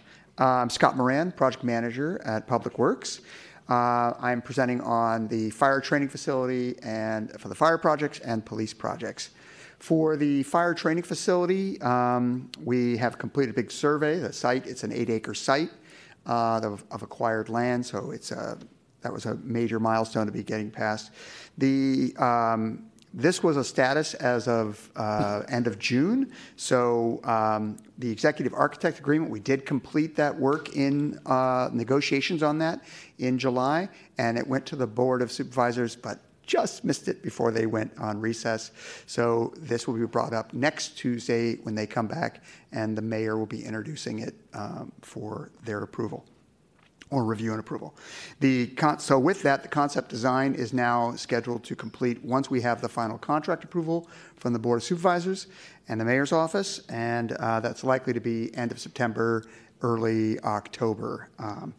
And then we're also working on an MOU with the Public Utilities Commission, because there are 3 paper streets, undeveloped roads, that will be vacated on the site, and there are major utilities that run underneath that. So we won't build on top of them, but they need to maintain access and maintenance for those.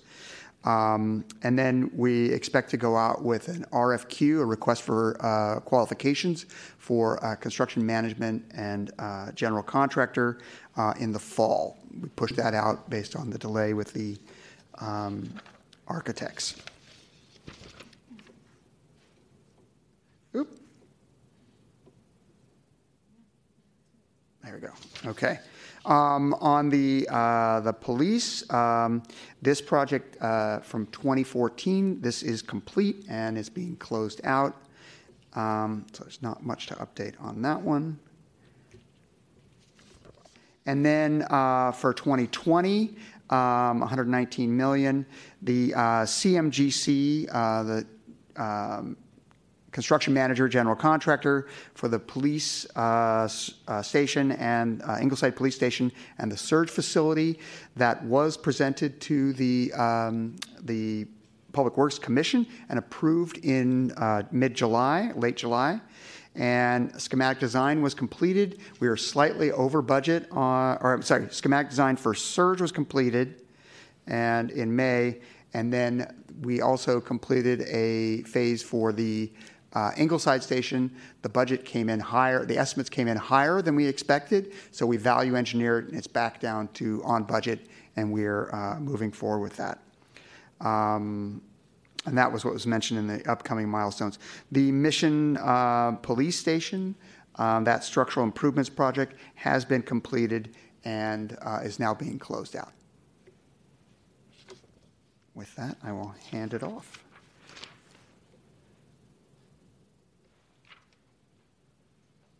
Michael Rossetto again, project manager for the Police Department's Traffic Company and Forensic Services Division. It's amazing to think that August 27th, we crossed 2 years since we reached substantial completion on that project.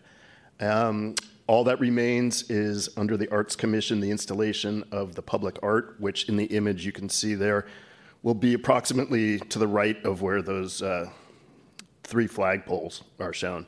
Fortunately, there's been delays with the art and the fabricator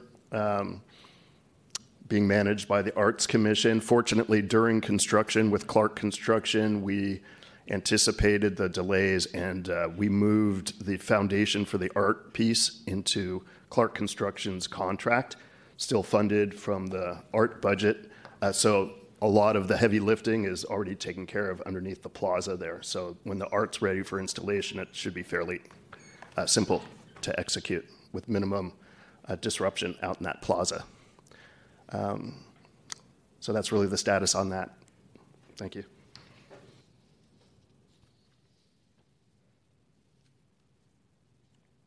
Do you see?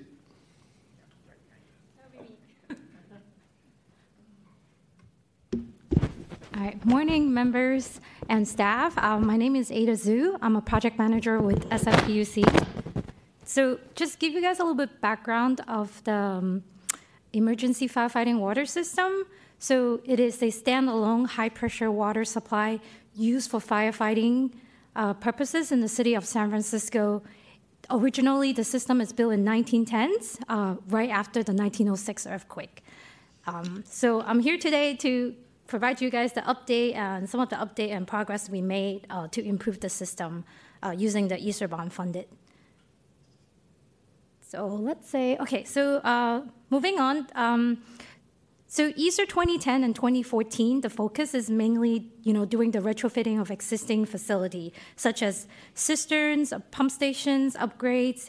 And then for the ESER 2020 bond, the focus has been switched to putting new pipelines on the ground to kind of improve the capacity, especially in the western region of San Francisco. So the slide here is showing the accomplishment for ESER 2010. Essentially, we have complete all the project with the Pump Station 2 construction completed in May 9 of this year. It was a huge success. It's a over 100-year-old facility, and then the improvement includes structural and seismic upgrades. So we gave the building a new life, and then after seismic events, the roof will be seismically retrofitted so it won't collapse on the pump station, and the pump station can function and up and running and be able to get water into the pipeline to fight fires. So moving on to the... Oh, so I just want to point out the picture is really pretty. It's a newly installed fire suppression system inside the pump station. So also a challenge because think about 100-year-old software, trying to integrate it with that. So some perspective here. So ESER 2014, we're over 96% completion. The remaining project we have is called a Clarendon Supply Pipeline. This is a very critical project. It added additional layers of water supply to the city, especially for the northern and western region of San Francisco. And this location is strategically selected because of the easy access and also the additional water supply at this location. So we're doing the... I'm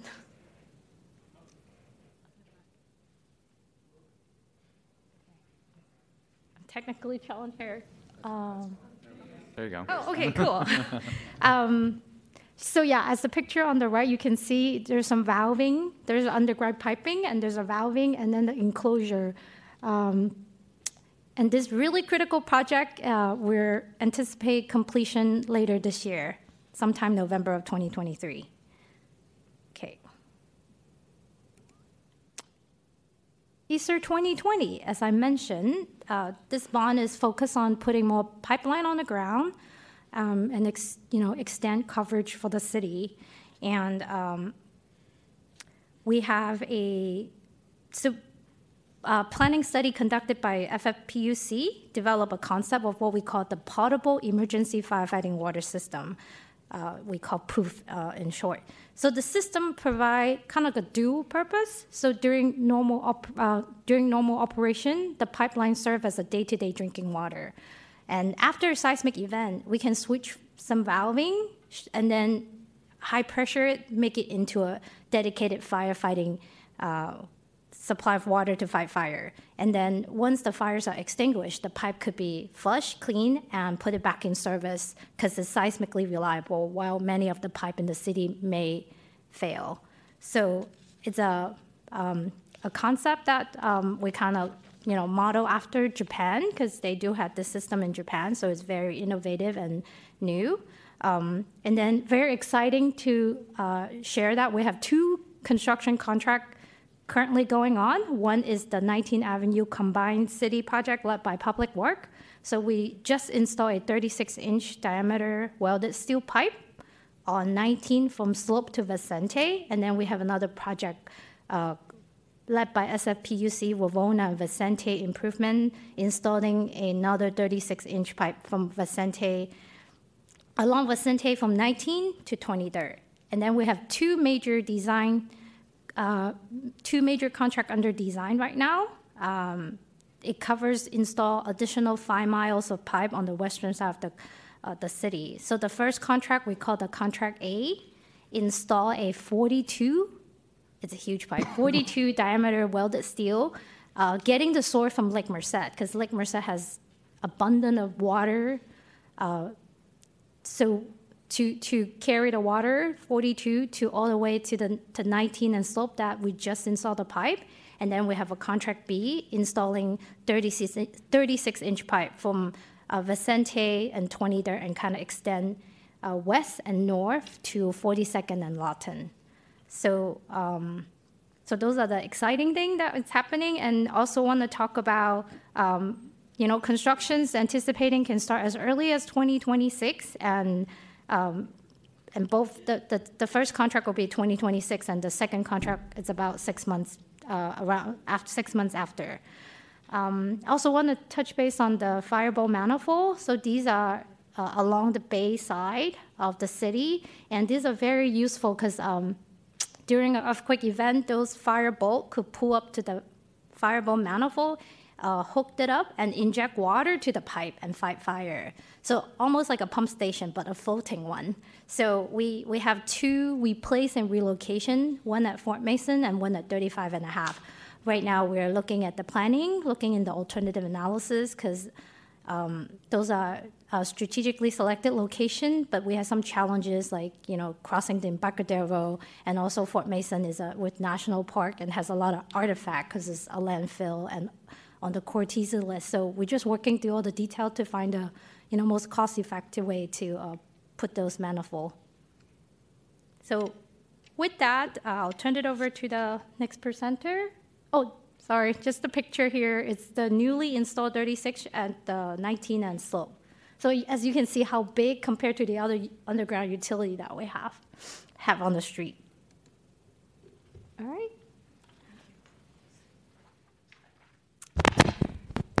Good morning, members and staff. My name is Lisa Zuo. I'm the project manager from Public Works who's managing the 911 call center renovation under the ESER 2020 bond. Happy to report that we are in construction right now and it's going fairly well.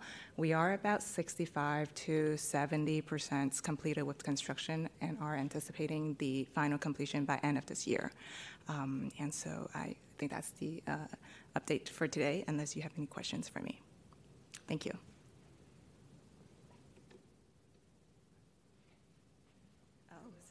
The other direction. Okay, sorry. Thank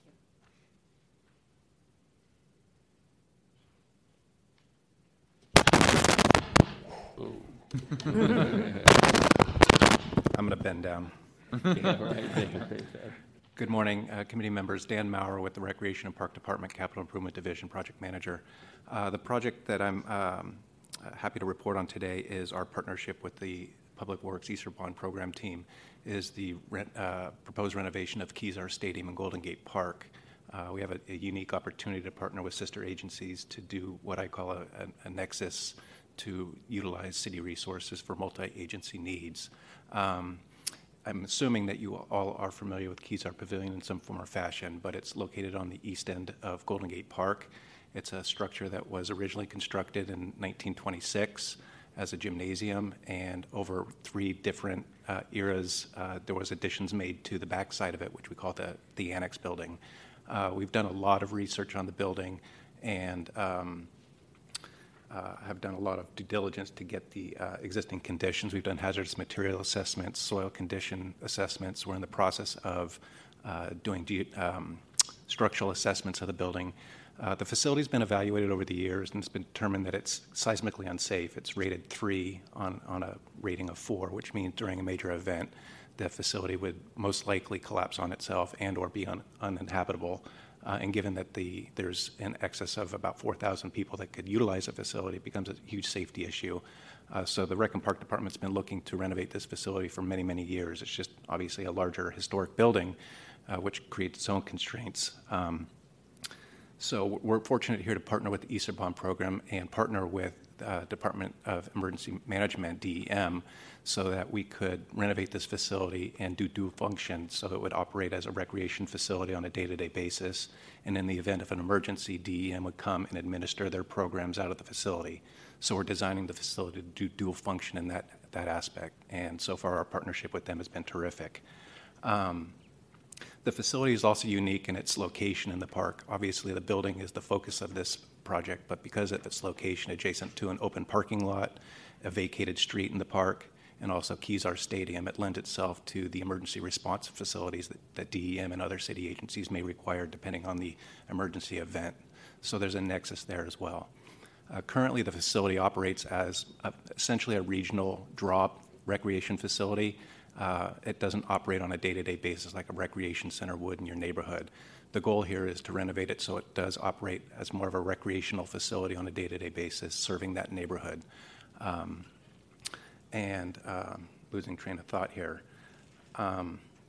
So that's the program from the rec side. DEM's proposed use of this facility would be for a multi-shelter facility. They have different terminology, which I'm learning as we develop and work with them, but essentially it would be a shelter facility what do they call it? A mutual aid station. And so essentially it would be a place for housing, so to speak, and distribution of goods to people who need it, depending on the type of emergency. So that's the goal from their perspective. We're moving forward, we're in concept plan. We're doing due diligence on finding out all the variables of the existing facility. We've been in robust discussions with the planning department as it's a historic facility. We've been dealing with the historic preservation group as well, and we've mapped out a process to move through that CEQA process on the project, which is great. We've also commissioned two independent cost estimators to ride us through this process as we develop the concept plan and begin to engage with the community in near term here. So obviously, you probably heard many times that costs and market fluctuations are changing. We want to make sure we keep our pulse on costs as we move forward. So in the interest of time, I'm going to leave it there unless you have some specific questions. Thank you. Great. Thanks for all the presentations. I'd like to open it up to the committee. Bart, go ahead. Yeah, so since you're there, so I noticed it said completion 2027, is that, or 2026? What did that slide just say?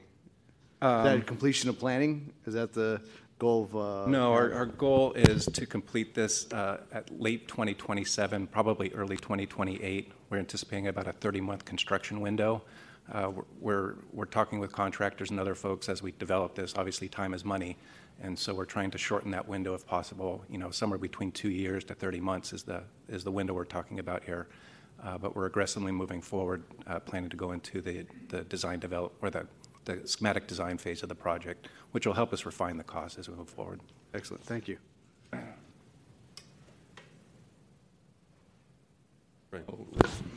I'm just gonna.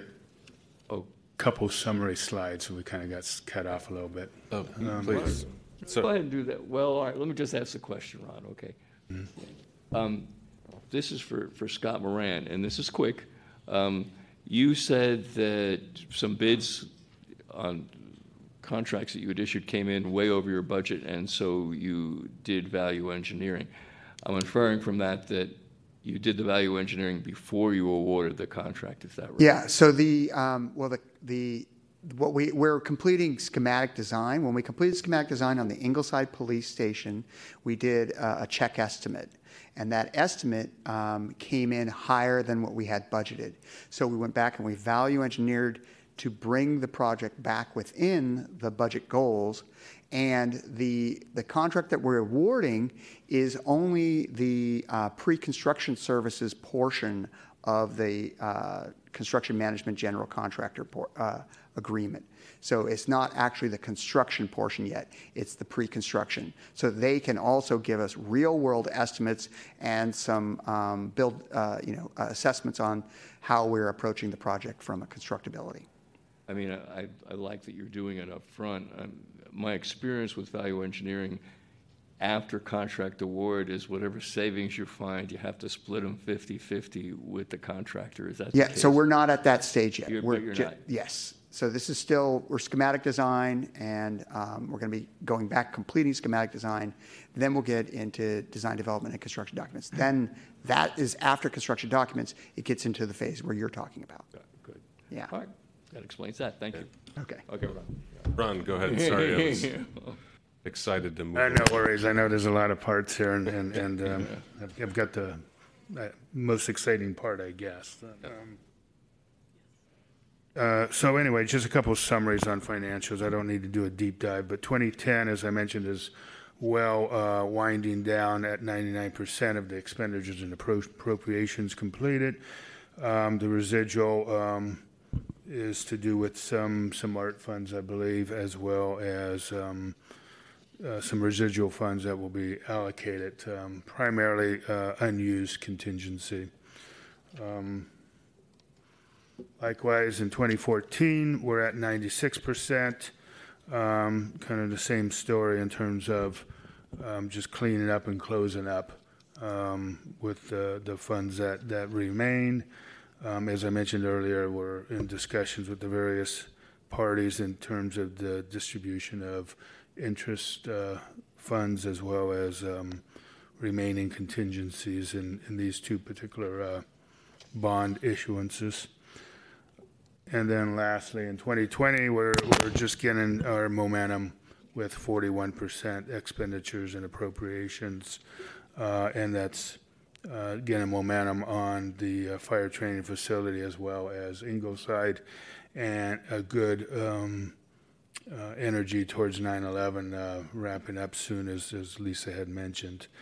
And that concludes the presentation portion. If you have further questions, I'll happily entertain them or defer to my lifelines behind me. Great. Thanks very much. We'll resume our committee questions if anyone has any further. Yes, Tim, please. And this may be a more general question, but since we were talking about projects coming in over budget, I guess the question I have is about what % over budget when you get a real world estimate versus your internal preliminary estimates. How much is that difference? And then is this widespread just because of the bidding environment and supply chain issues and inflation, or is there something more specific to any particular project? My sense is, and the various PMs can weigh in, I've been kind of right at the forefront of it lately, but generally the overall inflation is kind of the driver. Each project has its own site conditions. I know Ingleside has some challenges with being adjacent to BART lines and the tunnel associated with that, influencing the structural design. Like I said, all of the projects have their own kind of unique physical challenges, but the overarching one has been just general inflation. Supply side has been kind of bouncing around a little bit, and I think we're seeing some improvement on that. Skilled labor is continuing to be a bit of a challenge, and as I mentioned earlier, bringing utilities to the projects have been a bit of a wild card with PG&E, and with good help with the PUC, we've been able to navigate some of those. But historically, the demands for utilities has really moved or become a real challenge in terms of our cost forecasts. If not to belabor it too much, but for instance, Ingleside recently, as they were going through the estimates, and they finally got to the point of being able to share with PG&E the plans and expected utility demands. PG&E came back with an estimate of a project crushing $13 million estimate to bring power to that site. Thankfully, with some help with PUC and myself and discussions with PG&E, we were able to get them to rethink their approach and bring it down to a common, $5,600,000 endeavor. So that's just one instance of kind of the wrangling we have to do with seeing where the costs are going and where we might be able to bend the curve to a better advantage. Thank you. Other questions or comments from the committee? Seeing none, if we could open public comment on this item. Thank you. Thank you. Members of the public who wish to provide in-person public comment on this item, please line up at the podium now. Each person will have 3 minutes to speak. And members of the public who wish to provide public comment on this item should call 415 655 0001, access code 2661 388 9782. The webinar password is 1234. Then press pound and pound again.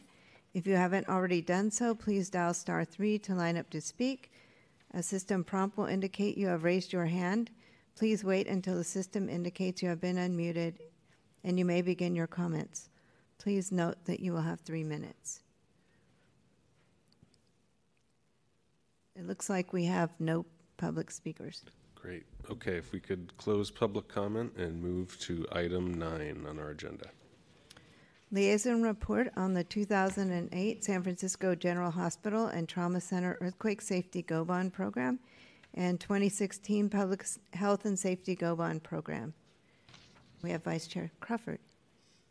Thank you, Roseanne, and good morning. Good morning. It's still the morning, fellow committee members. I'm happy to present today. I'm going to focus on the 2016 Public Health and Safety Bond as my liaison report today, mainly because the 2008 bond has been pretty much completed or in either the projects are complete or in the final stages of completion. So this 2016 bond has 6 components, each with many projects, and even a year and a half in, I'm still really learning a lot. You all have the quarterly status report. Hopefully you had some time to review it in advance. I'd like to highlight a few accomplishments and talk about sort of what I've been focused on as the liaison over the past year, which is mainly learning more about and visiting the community health center projects. I had the opportunity to visit 2 bond-funded community health centers, one renovation, the Castro Clinic, renovation of a existing structure, and one a ground-up development. I'll talk about both today and review really quickly where we are with other projects such as the neighborhood fire stations, the ambulance deployment facilities, and Zuckerberg Building 5, which has the most component or the most fun, projects funded by this bond. Then I hope Joe Chin is here. I hope for the opportunity and any other project managers that are in attendance to answer questions that the committee and the public may have, especially related to Zuckerberg Building 5. So as you all know from previous reports, all bond sales for this program have been completed. As of March 2023, the expenditure total was almost $255.7 million, and the encumbrances are just about $70.5 million, which represents 93% of the appropriations and 93% of the total bond program budget. A few accomplishments. All of the community health centers are complete or almost complete and in closeout phase. The Southeast Health Center renovation or renovating the existing building to add dental suites and adding on a new construction 2-story, really beautiful health clinic, which was built right next to and connected to the existing building. Those are. The projects, one of the projects that I had the opportunity to visit. The new buildings facilities have shared clinical team space with exam rooms sort of all around this team space, which helps improve clinical workflow and just collaboration of the clinical teams. All of these new community health centers are built are built in alignment with this integrated wellness approach, so they all include primary care, mental health, dental care, substance abuse or substance use disorder services, and social services. So you'll see that if you have the opportunity to visit these, that these spaces are really beautiful and built to make the experience, I guess, as easy as possible for patients. They go to one place and they get all of these services. The new building, the Southeast Health Center, is just beautiful. It has a few really cool public art installations. If you have the opportunity to visit, I really recommend you can take the Team Uni. There's the Bayview Park that Member Pantoja mentioned right across the street. And in fact, this health center looks out onto that beautiful park. There's this really lovely tapestry in the lobby of the clinic that was made possible through a partnership with the San Francisco Arts Commission. So, like I said, if you have an opportunity, you can visit 2 bond-funded projects in one visit. I really recommend this one. Other CHCs, the Maxine Hall CHC is complete. The Castro Mission Health Clinic is the other CHC that I visited this year, also really nice on the inside. The same clinical team space that I talked about in relation to the Southeast Health Center. The team really did a great job with this and with many more constraints associated with renovating an existing building versus having sort of more freedom with ground up development like they had with the new Southeast Health Center. There's the Castro Health Clinic is in closeout phase with some minor fixes, like there were some leaks in the old windows after this winter of heavy rains, so they're replacing those and some other pretty minor stuff. Zuckerberg Building 5. The project management team on these current Building 5 projects, there's a lot of them. I think, well, if you saw, it took up almost half of this 52-page report just for Building 5 alone. So There are 19 bond-funded projects in Building 5 encompassing 206 locations. And the team has been working really hard over the past 9 months or so to move these projects along. I don't know if you remember from my last year's report, there was a lot of really slow progress, let's say, in the previous year, mainly because the team was completing these building scans for seismic upgrades and a lot of redesign based on those building scans, and they had to wait for approval to move forward with the building from the state. All that's pretty much done now, and so these projects are really moving along, and that's, I think, really great news. We anticipate that the progress at Building 5, this pace of progress, let's say, will continue over the next year, and that Building 5 will continue to be a really, really busy project over the next year, year and a half. And Joe can speak a little bit more about any questions that you have about this really complicated project. The ambulance deployment facility is done. The city issued the certificate of final completion in February of this year, and I really hope to visit that along with the new fire station 49, I believe it is, before the end of the year. The other neighborhood fire stations, the hose tower removal is now complete in all 6 stations. Fire station 15 tower replacement. So these are these old towers. Many of you know that they used to store and I think dry the hoses in, and that's just not the way hoses are stored and dried anymore. So many of the, or most all of those towers were taken down, but the city wants for historic preservation reasons to reconstruct one, and that is at Fire Station 15. And that will be bid out this year. I think Public Works is finalizing the contract specifications for that tower replacement to bid that out. The generator replacement projects are funded through this bond at stations 18, 37, and 44. And Fire Station 18, the design team, actually I think someone might be here from that design team, is targeting to complete drawings by September, so at the end of the month, and the bidding will commence after the generators are at fire stations 15 and 19, which was part of that ESER bond that that Ron and Michael just spoke about. That's this next fire station 18 will come after those are complete. Those generator replacement projects are complete. The homeless services sites on Turk Street and Hamilton Shelter, those are the smaller sites. Those are now complete and or in closeout phase. And Joe, hopefully, if there are any questions about the 2 city-owned shelters on Polk and 5th Street, those 2 projects have been kind of delayed because the city increased the scope of the projects, because there were just some delays related to COVID and some other delays in the design and bidding process. That's it for my liaison report. Like I said, Joe is here to answer any other more substantive questions that my report did not cover. Thank you for that, Vice Chair. Any questions or comments from the committee? Excellent. Sorry, I missed the beginning of your report. Very good.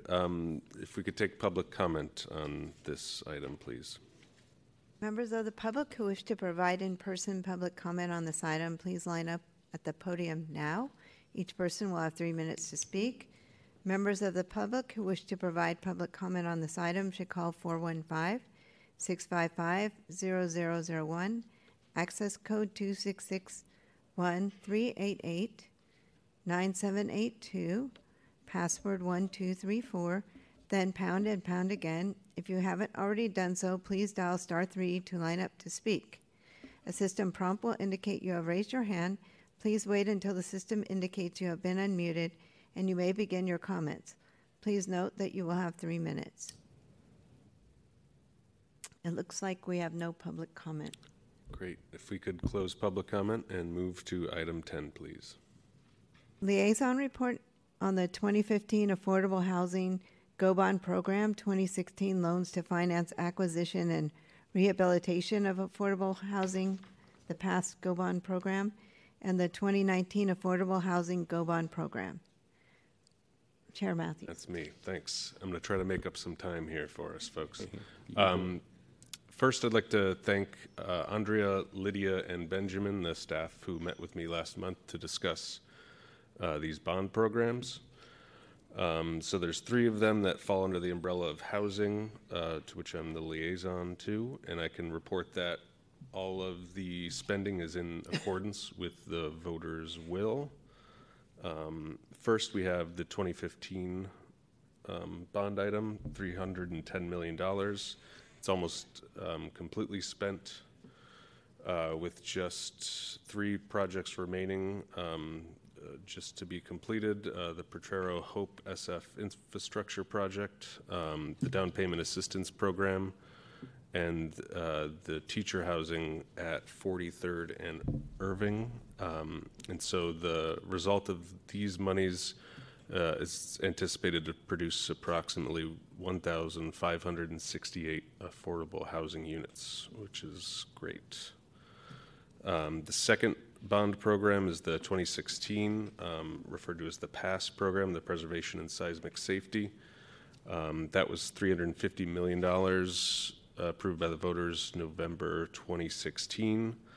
The first issuance of $71.5 million has almost fully been deployed, and these loans to support housing, existing housing, have nearly been closed. The second issuance, $101.5 million, about a third of that has been deployed to closed loans, and the remaining balance has been fully committed to in-process projects. So the first and second issuances anticipate to serve to preserve approximately 1,262 residential units and 45 commercial units. And this is really incredible work. As was mentioned in the earlier presentation by HSH, this is keeping folks in their homes so they don't become homeless. Oh, and to note on this past program, all active loans are currently performing. There are no defaults, delinquencies, or workouts. The final bond program, the 2019, $600 million passed by the voters in November of 2019 by a margin of 71%. The first issuance of $253 million has 82% of which has been spent or encumbered. The second issuance, which just closed in April of this year, 28 of which has been spent or encumbered by the end of that fiscal year. And a positive piece to, this is an evolving program here, but the city, the group is anticipating that 3,105 units of affordable housing will be produced, and this is up approximately 713 units from the report given by staff back in 2021. So a variance in the right direction. And that is it for me on this item, and I look forward to having staff come in and give their program report in 6 months and get an update on the goings-on. So thanks. I'll entertain questions or comments from the committee. Excellent. If we could take public comment on the item, please. Members of the public who wish to provide in-person public comment on this item, please line up at the podium now. Each person will have 3 minutes to speak. Members of the public who wish to provide public comment on this item should call 415-655-0001, access code 2661-388-9782. Password will be 1234. Then press pound and pound again. If you haven't already done so, please dial *3 to line up to speak. A system prompt will indicate you have raised your hand. Please wait until the system indicates you have been unmuted and you may begin your comments. Please note that you will have 3 minutes. No public comment.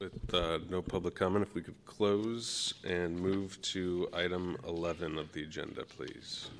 Presentation from the City Services Auditor regarding the whistleblower program, liaison report on the whistleblower program, and possible action by the committee in response to such presentation and report. Good morning, committee members. Just a moment here as we queue up our slides.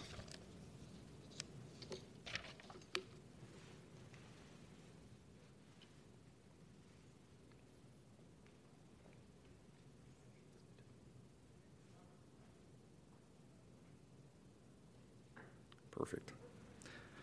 All right, well, good morning, and thank you for the opportunity to present an overview of the city's whistleblower program. My name is Steven Munoz. I'm the manager for the Office of the Controller's Whistleblower Program, and I'll be taking you through today's session. The next series of slides is not new for this committee, so we'll move through them a little more briskly than we have done so in the past. However, for those less familiar with our program, our authority to investigate matters comes from both a combination of California government code and local government laws. The enabling legislation lays out both what is within and outside of our jurisdiction. Our core four areas of investigation include misuse of city funds, improper activities by city officers and employees, deficiencies in the quality and delivery of government services, and wasteful and inefficient government practices. As it relates to matters outside of our jurisdiction, the program reviews each report that we receive, and we make a determination of whether the reported allegations fall within our program's jurisdiction. The charter calls out specific circumstances that fall outside of our purview, and those circumstances are listed on this slide that you see before you. The key thing to note is that when something does not belong with our program, we work with our partners at different agencies to ensure that it gets routed to the appropriate venue.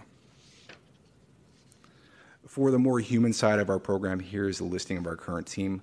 We're certainly proud of the diverse professional backgrounds reflected in our team members and that they collectively possess the knowledge, skills, and abilities to meet the needs of our function. Some of our recent additions include a former paralegal from the City Attorney's Office, a former investigator from the Department of Police Accountability, and a recently promoted staff member from the San Francisco Fellows Program. The data presented before you today is from our yet-to-be-issued upcoming Q4 annual report.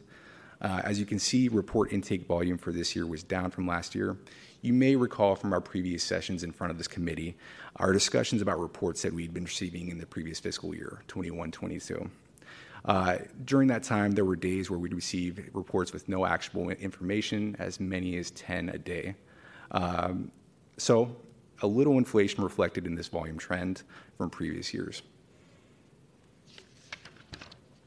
This next slide is just a summary of our overall volume from this past fiscal year. As you can see, we started off with 82 open reports. We received 562, closed 581, and had 63 remaining open at the end of the year. So we were certainly efficient in that we closed more than we received. Our program receives reports with varying degrees of contact information. The first two columns reflected on this chart show everything that we received this fiscal year and the source of how we received it.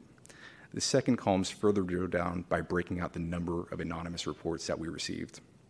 Although we have a variety of methods in which individuals can contact our program, the most common way remains through our online case management system, which received about 78% of all reports last fiscal year. This slide shows a breakdown of how long it took us to close reports this past fiscal year. Now, we have an internal goal to close 75% of reports within 90 days of receipt. There are a number of factors that may cause a report to go beyond 90 days in age, such as complexity of allegations, number of allegations, or investigation requirements for sworn employees.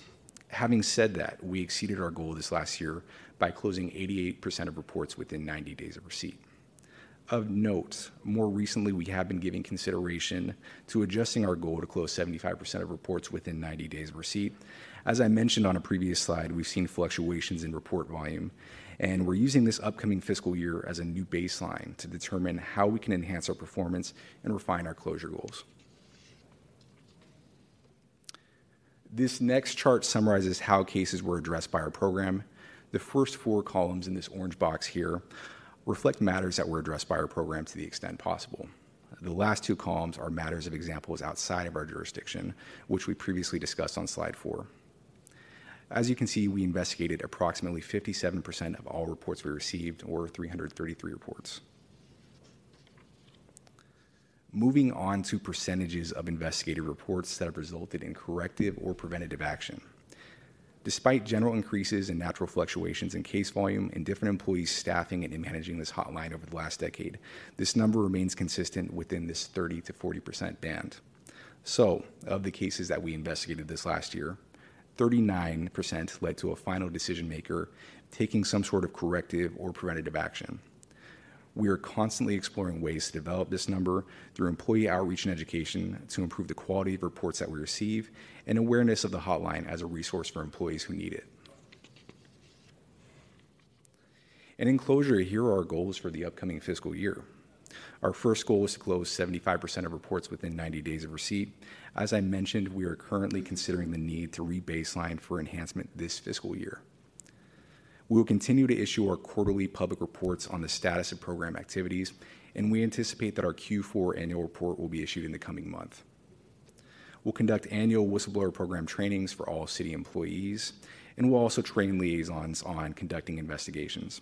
For those of you who are less familiar with our program's processes, we have liaisons at every department who help us gather information for investigation, and in some cases, as approved by charter, investigate the matter on our behalf. We'll also continue hosting a national webinar series to promote leading fraud hotline practices. Right now, we're coordinating with GAO's FraudNet hotline. GAO is the Government Accountability Office, which works at the federal level. And finally, we will continue reviewing our policies and procedures with an eye towards continuous improvement and really identifying best practices that can constantly improve what we're doing. That is all I have for you this morning, and we are happy to take any questions or comments. Great. Thank you so much. I'd like to open it up for questions, comments from the committee. I have a question. Thank you, Stephen, for your report. Can you talk about the difference between your, or actually maybe not the difference between, but can you just talk a little bit more about the annual report that the whistleblower program puts out? What's included in that annual report and how the public learns about it? Absolutely. So our annual report, we issue a report every quarter, and that's really a reflection of the quarter that it's issued for. Our annual report is summarizing the entire fiscal year of activities. So in that, you can more clearly see trends from the fiscal year on a year-by-year comparison with previous fiscal years. That's the most apparent distinction between the annual and the quarterlies. Also included in our reports are investigative summaries. So at the end of our reports, we do have certain confidentiality provisions that restrict what we can report openly. So we include high-level summaries, omitting department names, names of individuals involved in our reports, but that can give you a better idea of what came through the program that quarter and through the year, and what sort of corrective actions it may have resulted in. I have a question. You mentioned early in your report on receiving, on average, 10 a day of no report. So what does that usually come in the form of an email or a call with nothing, no voicemail left, or? So in the previous fiscal year, when we were in front of this committee, we spoke to some of those reports that they really didn't make a ton of sense. They had really limited pieces of information. If it was an email, the equivalent would be something that may go to your spam box right away. So that's really kind of what we had to work with. We can't attribute it to any factor. It's just the hotline's open 24/7, and we're receptive to all matters that come through. The end result of that report created something where we'd mark it, we'd receive it, and we'd have to close it without investigation. However, the fact that we received it would show up in our volume for that year. So in previous fiscal years, you may see increased volume, but very little work associated with those complaints. Thank you. Anybody else?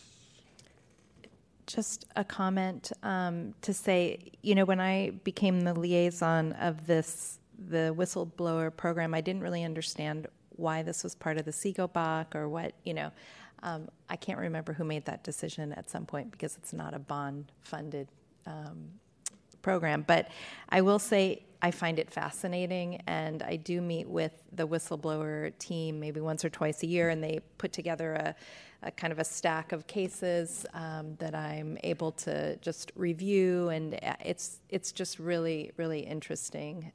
If you're at all interested in ethics or, you know, how governmental department processes these complaints, I would really recommend that you participate also as maybe a co-liaison or something like, or in the future.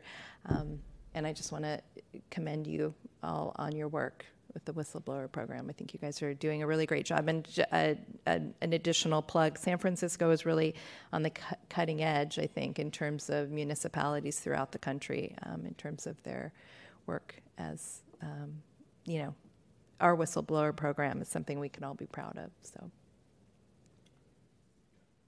I'd also like to echo that very professional work done by your office, and I've been in a few meetings with David in my capacity as a union rep, so I was just impressed with how everything went. So without any more comments, questions from the committee, if we could have public comment on this item. Members of the public who wish to provide in-person public comment on this item, please line up at the podium now. Each person will have 3 minutes to speak. Members of the public who wish to provide public comment on this item should call 415-655-0001, access code 2661-388-9782, password is 1234, then hit pound and pound again. If you haven't already done so, please dial *3 to line up to speak. A system prompt will indicate you have raised your hand. Please wait until the system indicates you have been unmuted, and you may begin your comments. Please note that you will have 3 minutes. It looks like we have no public comment. Thank you, committee members, for your feedback and your time. Thank you. So we close public comment and then move to our final agenda item number 12, please. Sure. Opportunity for committee members to comment or take action on any matters within the committee's jurisdiction. Item 12A, Audits Unit, Public Integrity Reviews. B, CSA Division Updates and Work Plan. 12C, Public Finance, Upcoming Bond Issuances. And 12D, CEQA FY 2022-2023 Work Plan, Liaison and Meeting Dates.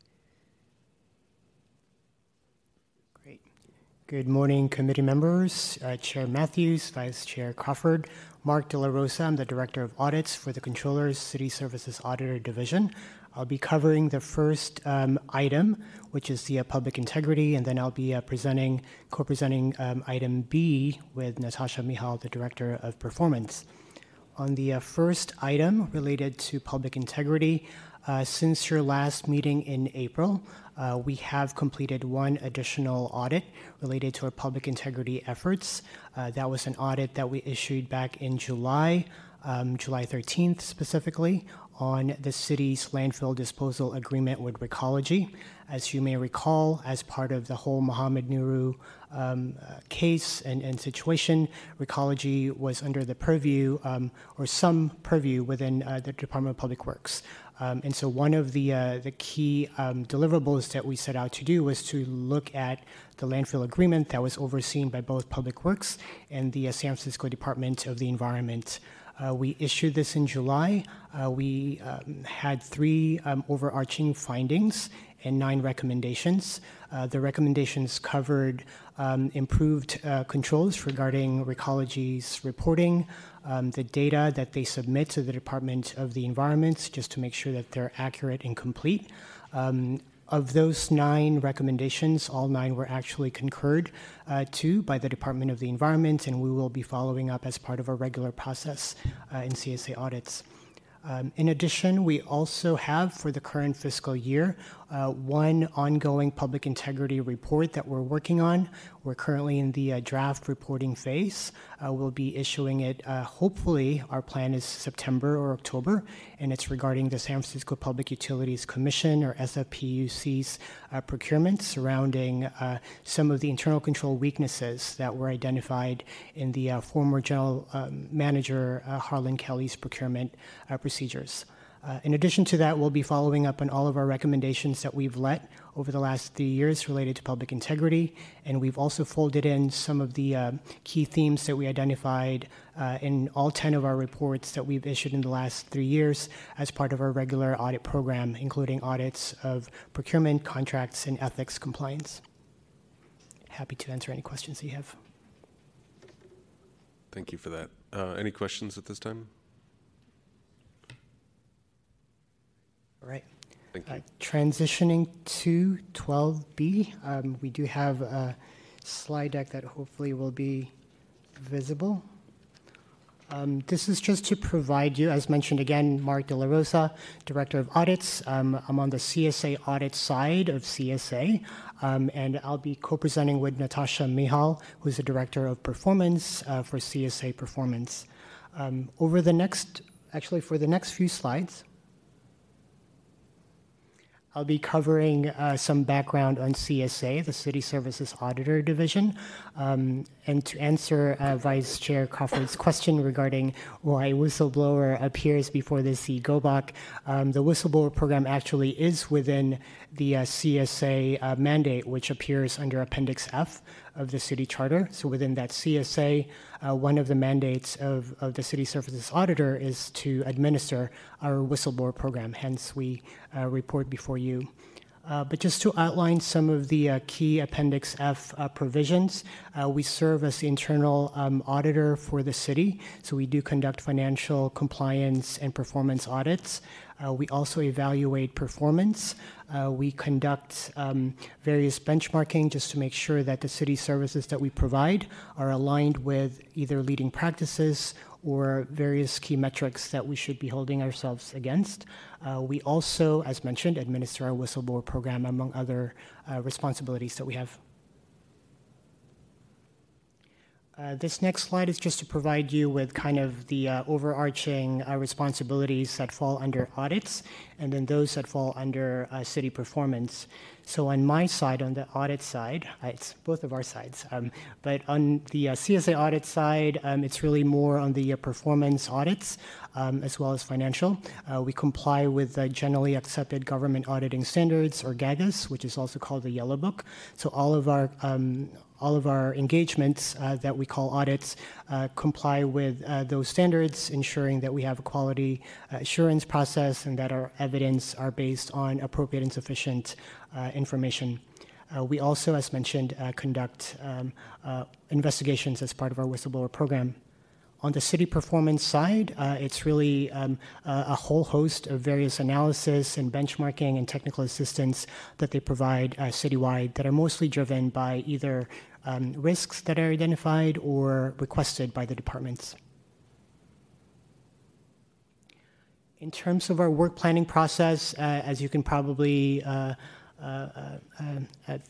think or surmise, given the complexity of the city and county government, we do have more ideas in terms of audits and performance projects at any given year. So we do balance all of the mandates that are in the city charter, as well as the admin code, and also the requests from various departments and electeds, as well as limited risk analysis against the available resources that we have at CSA in general.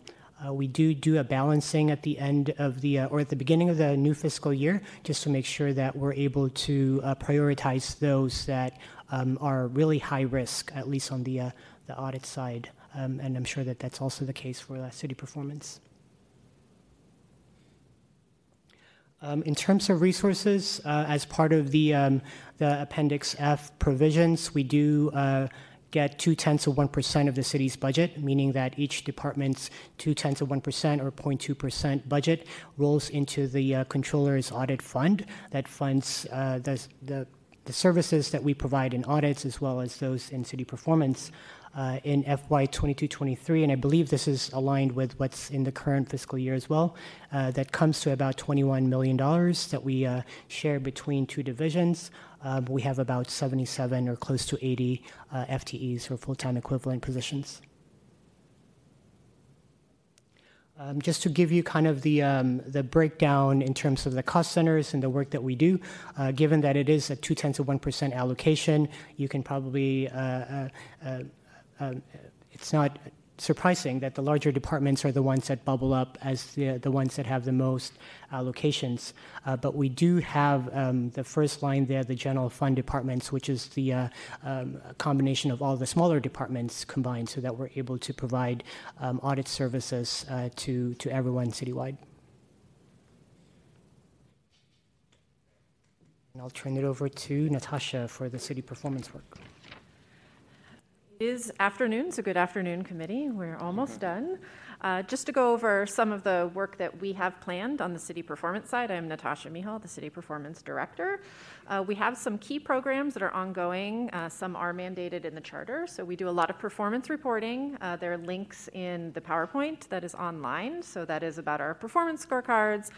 We're in full swing in our development of our annual report on performance measures for all departments. Also in the charter, what we are mandated to develop and report on standards for parks and streets and sidewalks. So how does a user experience these with objective measurements?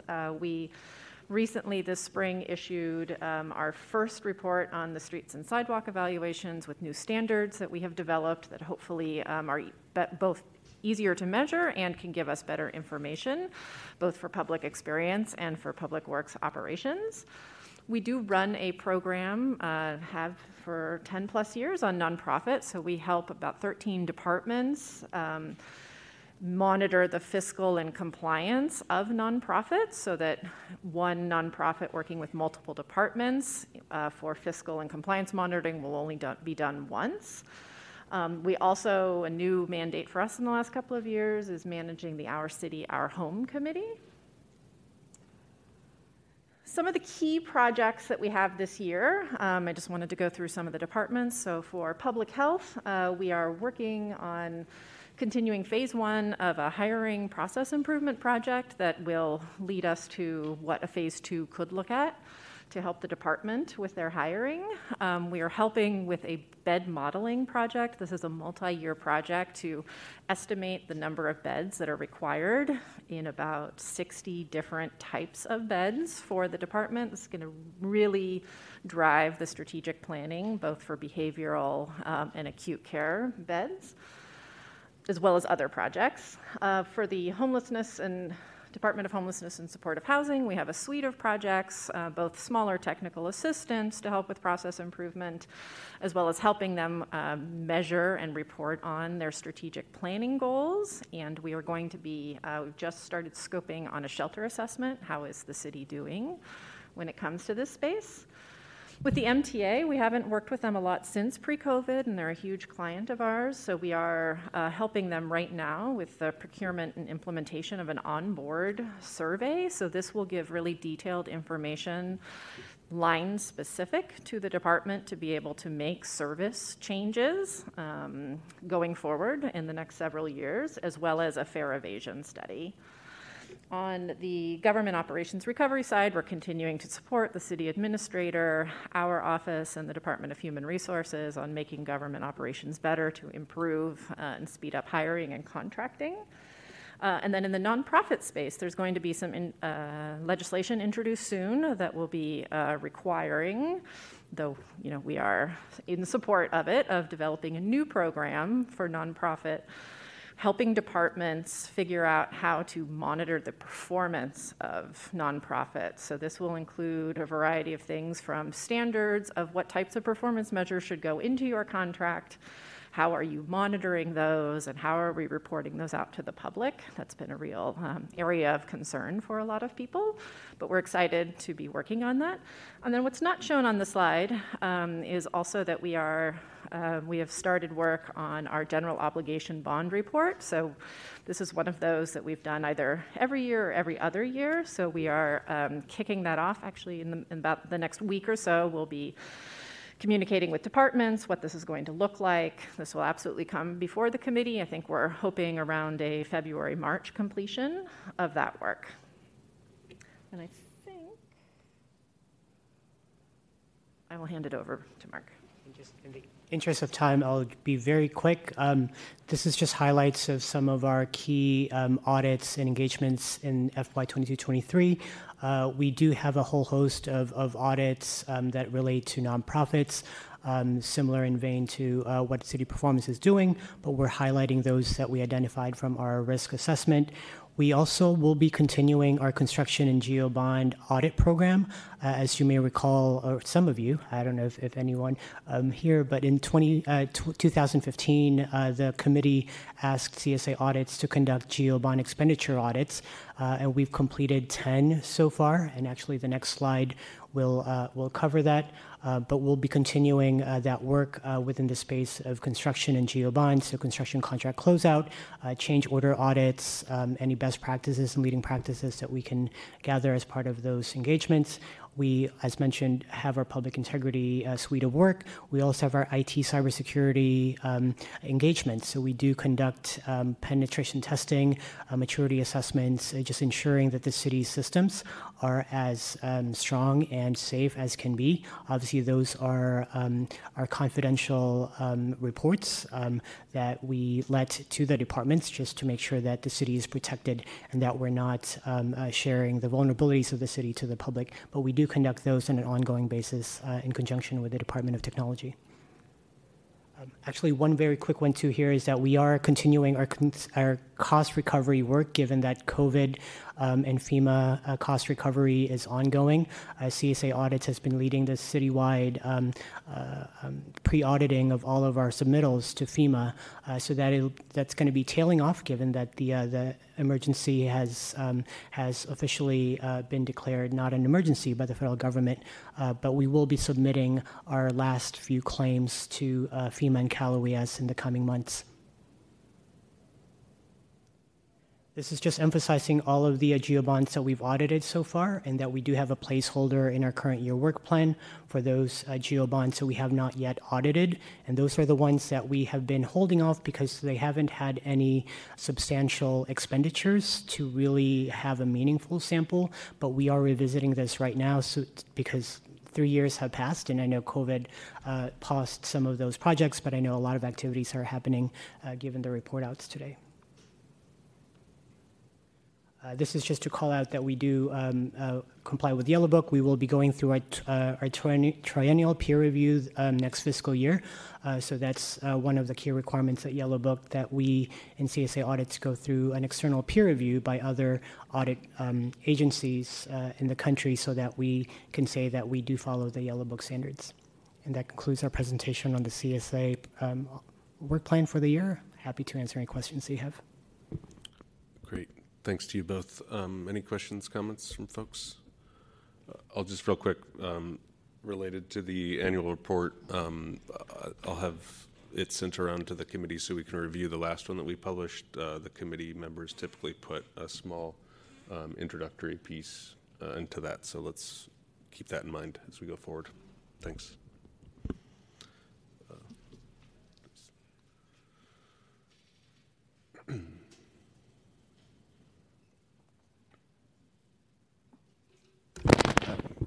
Good afternoon, committee members. My name is Bo Scott. I'm with the Controller's Office of Public Finance. I know we're over time, so I'll be brief. Included in your package for today is the city's anticipated forward geo bond calendar. And as the calendar shows, the city expects to bring two potential geo bond transactions to the Board of Supervisors for approval in fiscal year 2023 to 2024. One of those transactions is a potential refunding of certain outstanding general obligation bonds. That would, of course, be subject to market conditions and a favorable assessment of potential savings going forward. And then in addition to the potential refinancing, the city tentatively expects to bring the third issuance of the 2016 Preservation and Seismic Safety Affordable Housing Bonds to the Board of Supervisors, and that would be sometime in the latter half of fiscal year 23-24. Thank you. Great, thanks. Questions, comments on this item? Okay. Part D.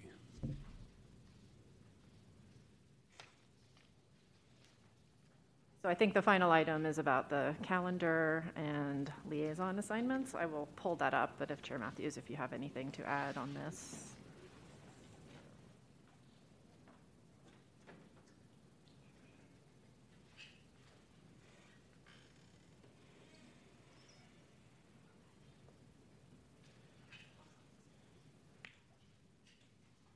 So if we could pull up the screen for SF.gov TV.